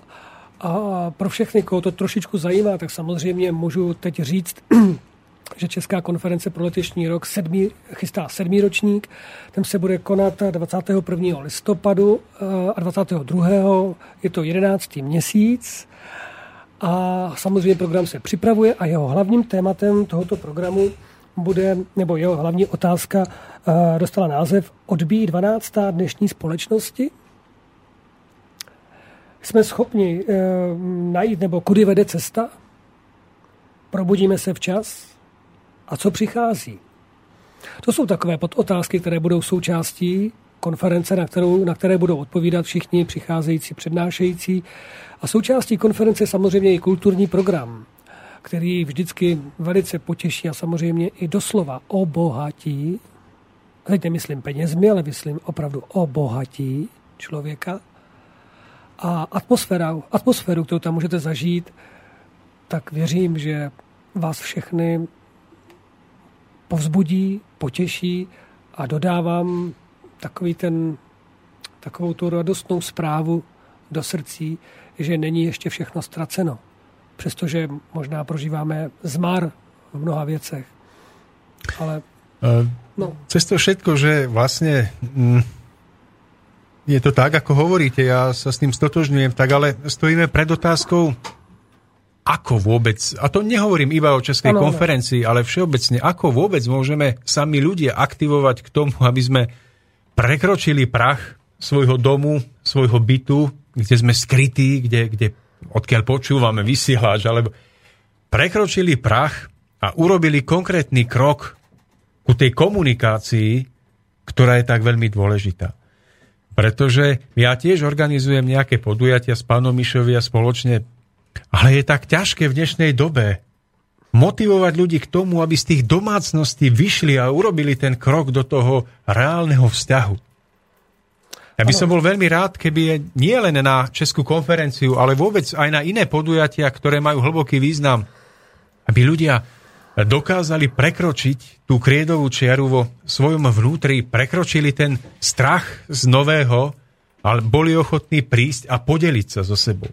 Pretože vy hovoríte o tom, čo konferencia ponúka. Ale pokiaľ tam ľudia budú prichádzať s tým, čo im konferencia ponúka, a nie s tým, čo oni dokážu priniesť konferencii, ano. tak sa tam môžete stretávať ešte 30 rokov a bude to málo. To máte pravdu, Tomáši. Takže ja skôr, a to je nie otázka iba Českej konferencie, ale aj iných podujatí, e, pokúsiť sa hovoriť o tom, že my sami máme z vlastného popudu prinášať ten podiel premeny a podnetov, ktorý vnímame, že v spoločnosti chýba.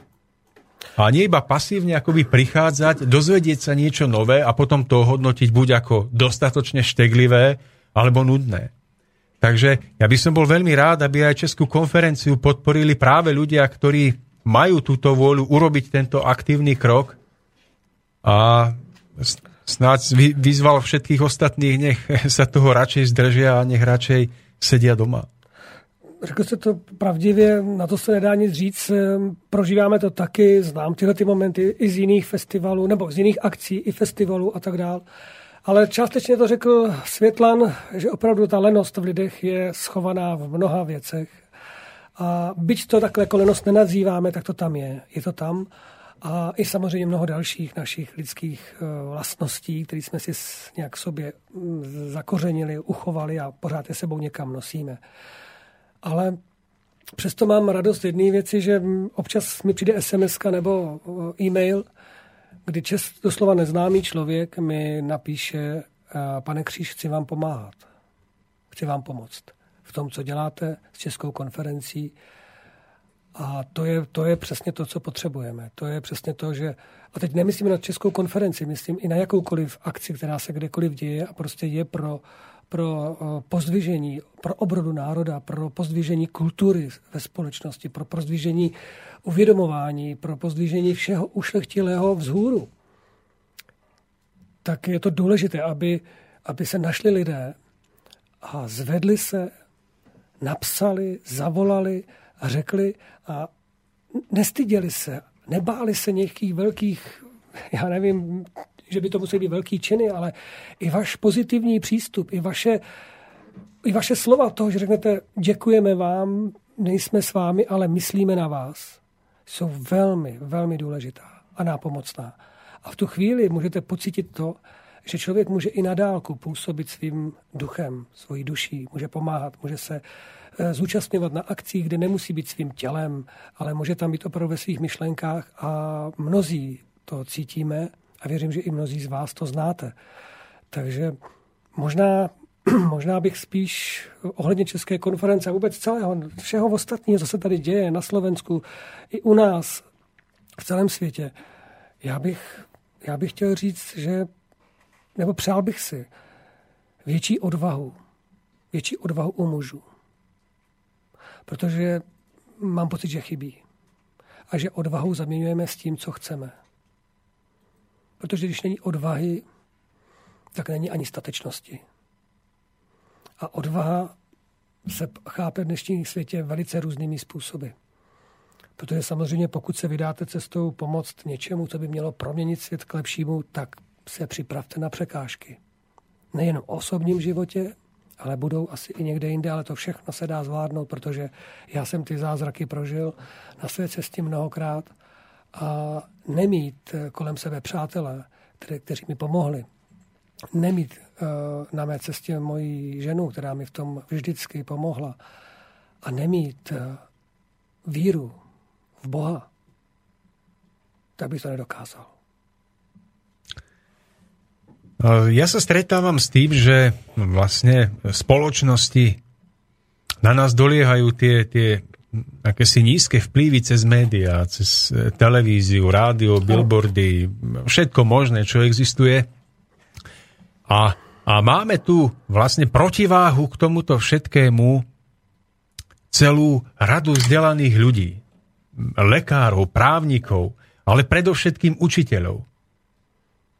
A vnímame tu akýsi zvláštny paradox, že na jednej strane tu máme úpadkovú kultúru, ktorá likviduje morálne a intelektuálne tú mládež, ktorú sa práve pedagógovia snažia horlivo vychovávať.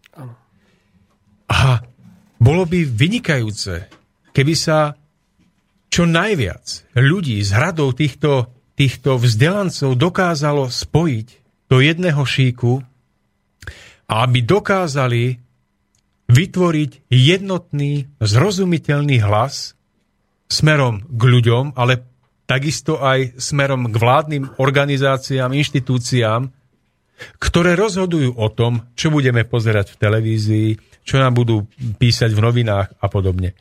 A aby táto skupina zodpovedných, duchovne prebudených ľudí dokázala vytvoriť tú silnú názorovú protiváhu tomu mainstream, mainstreamovému balastu, ktorý prichádza.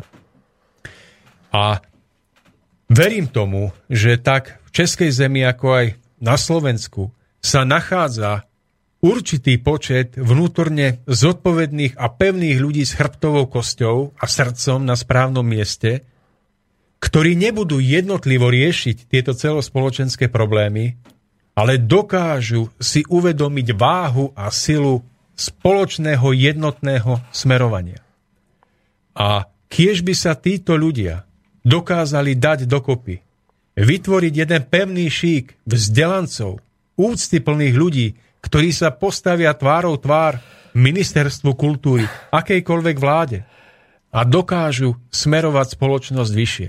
Ano. A aj mám veľkú túžbu, kiež by tento veľký cieľ spoločného portfólia vzdelaných ľudí mohla vyplniť práve Česká konferencia, pretože sa nazdávam, že má k tomu veľmi, veľmi blízko. Tak Naša no, relácia sa blíži k záveru. Ja vám no, za seba ešte chcem popriať veľa síl a trpezlivosti, ja som to chcel aby, ešte trošičku. aby ľudia pochopili to, čo skutočne ide. Áno, ešte máme pár sekúnd. Jo, takže... Určite, určite. Uh, um, myslím si, že t, vzdělaní lidé nebudou jenom stačit, protože je i mnoho lidí, kteří um, nemají právě to vzdělání, jak ho vnímáme my, ty tituly inženýrské a tak dále, takže můžou to být i obyčejní lidé. Ale především bych chtěl dodat, že v tomto národě, ve slovenském, i v českém národě, i v moravském národě bude potřeba novodobých kazatelů, kteří budou chodit mezi lidi a budou hovořit eh, současným jazykem o současných problémech lidsky, srdečně a bude v nich cítit, že ty lidi vnímají a že dokáží slovy správně pojmenovávat věci tak, jak jsou. Já jsem to teď jednoukrát prožil a můžu vám říct, že mám ten dojem, že ta doba to bude stále po nás chtít. A nepředstavujte si, že by to mohl být, že to, může to být obyčejný člověk, může to být, může to být tady Tomáš, může to být pan Korony, může to být tady někdo, kdo přihlíží. Je to prostě jenom o tom, že nakonec dostanete tu odvahu, předstoupíte, že to prostě řeknete. Mluvíte o světě, o životě tak, jak je to potřebné. Vážení diváci, teda poslouchači, já tady vidím i diváky za tím oknem. A i diváci, tu jsou.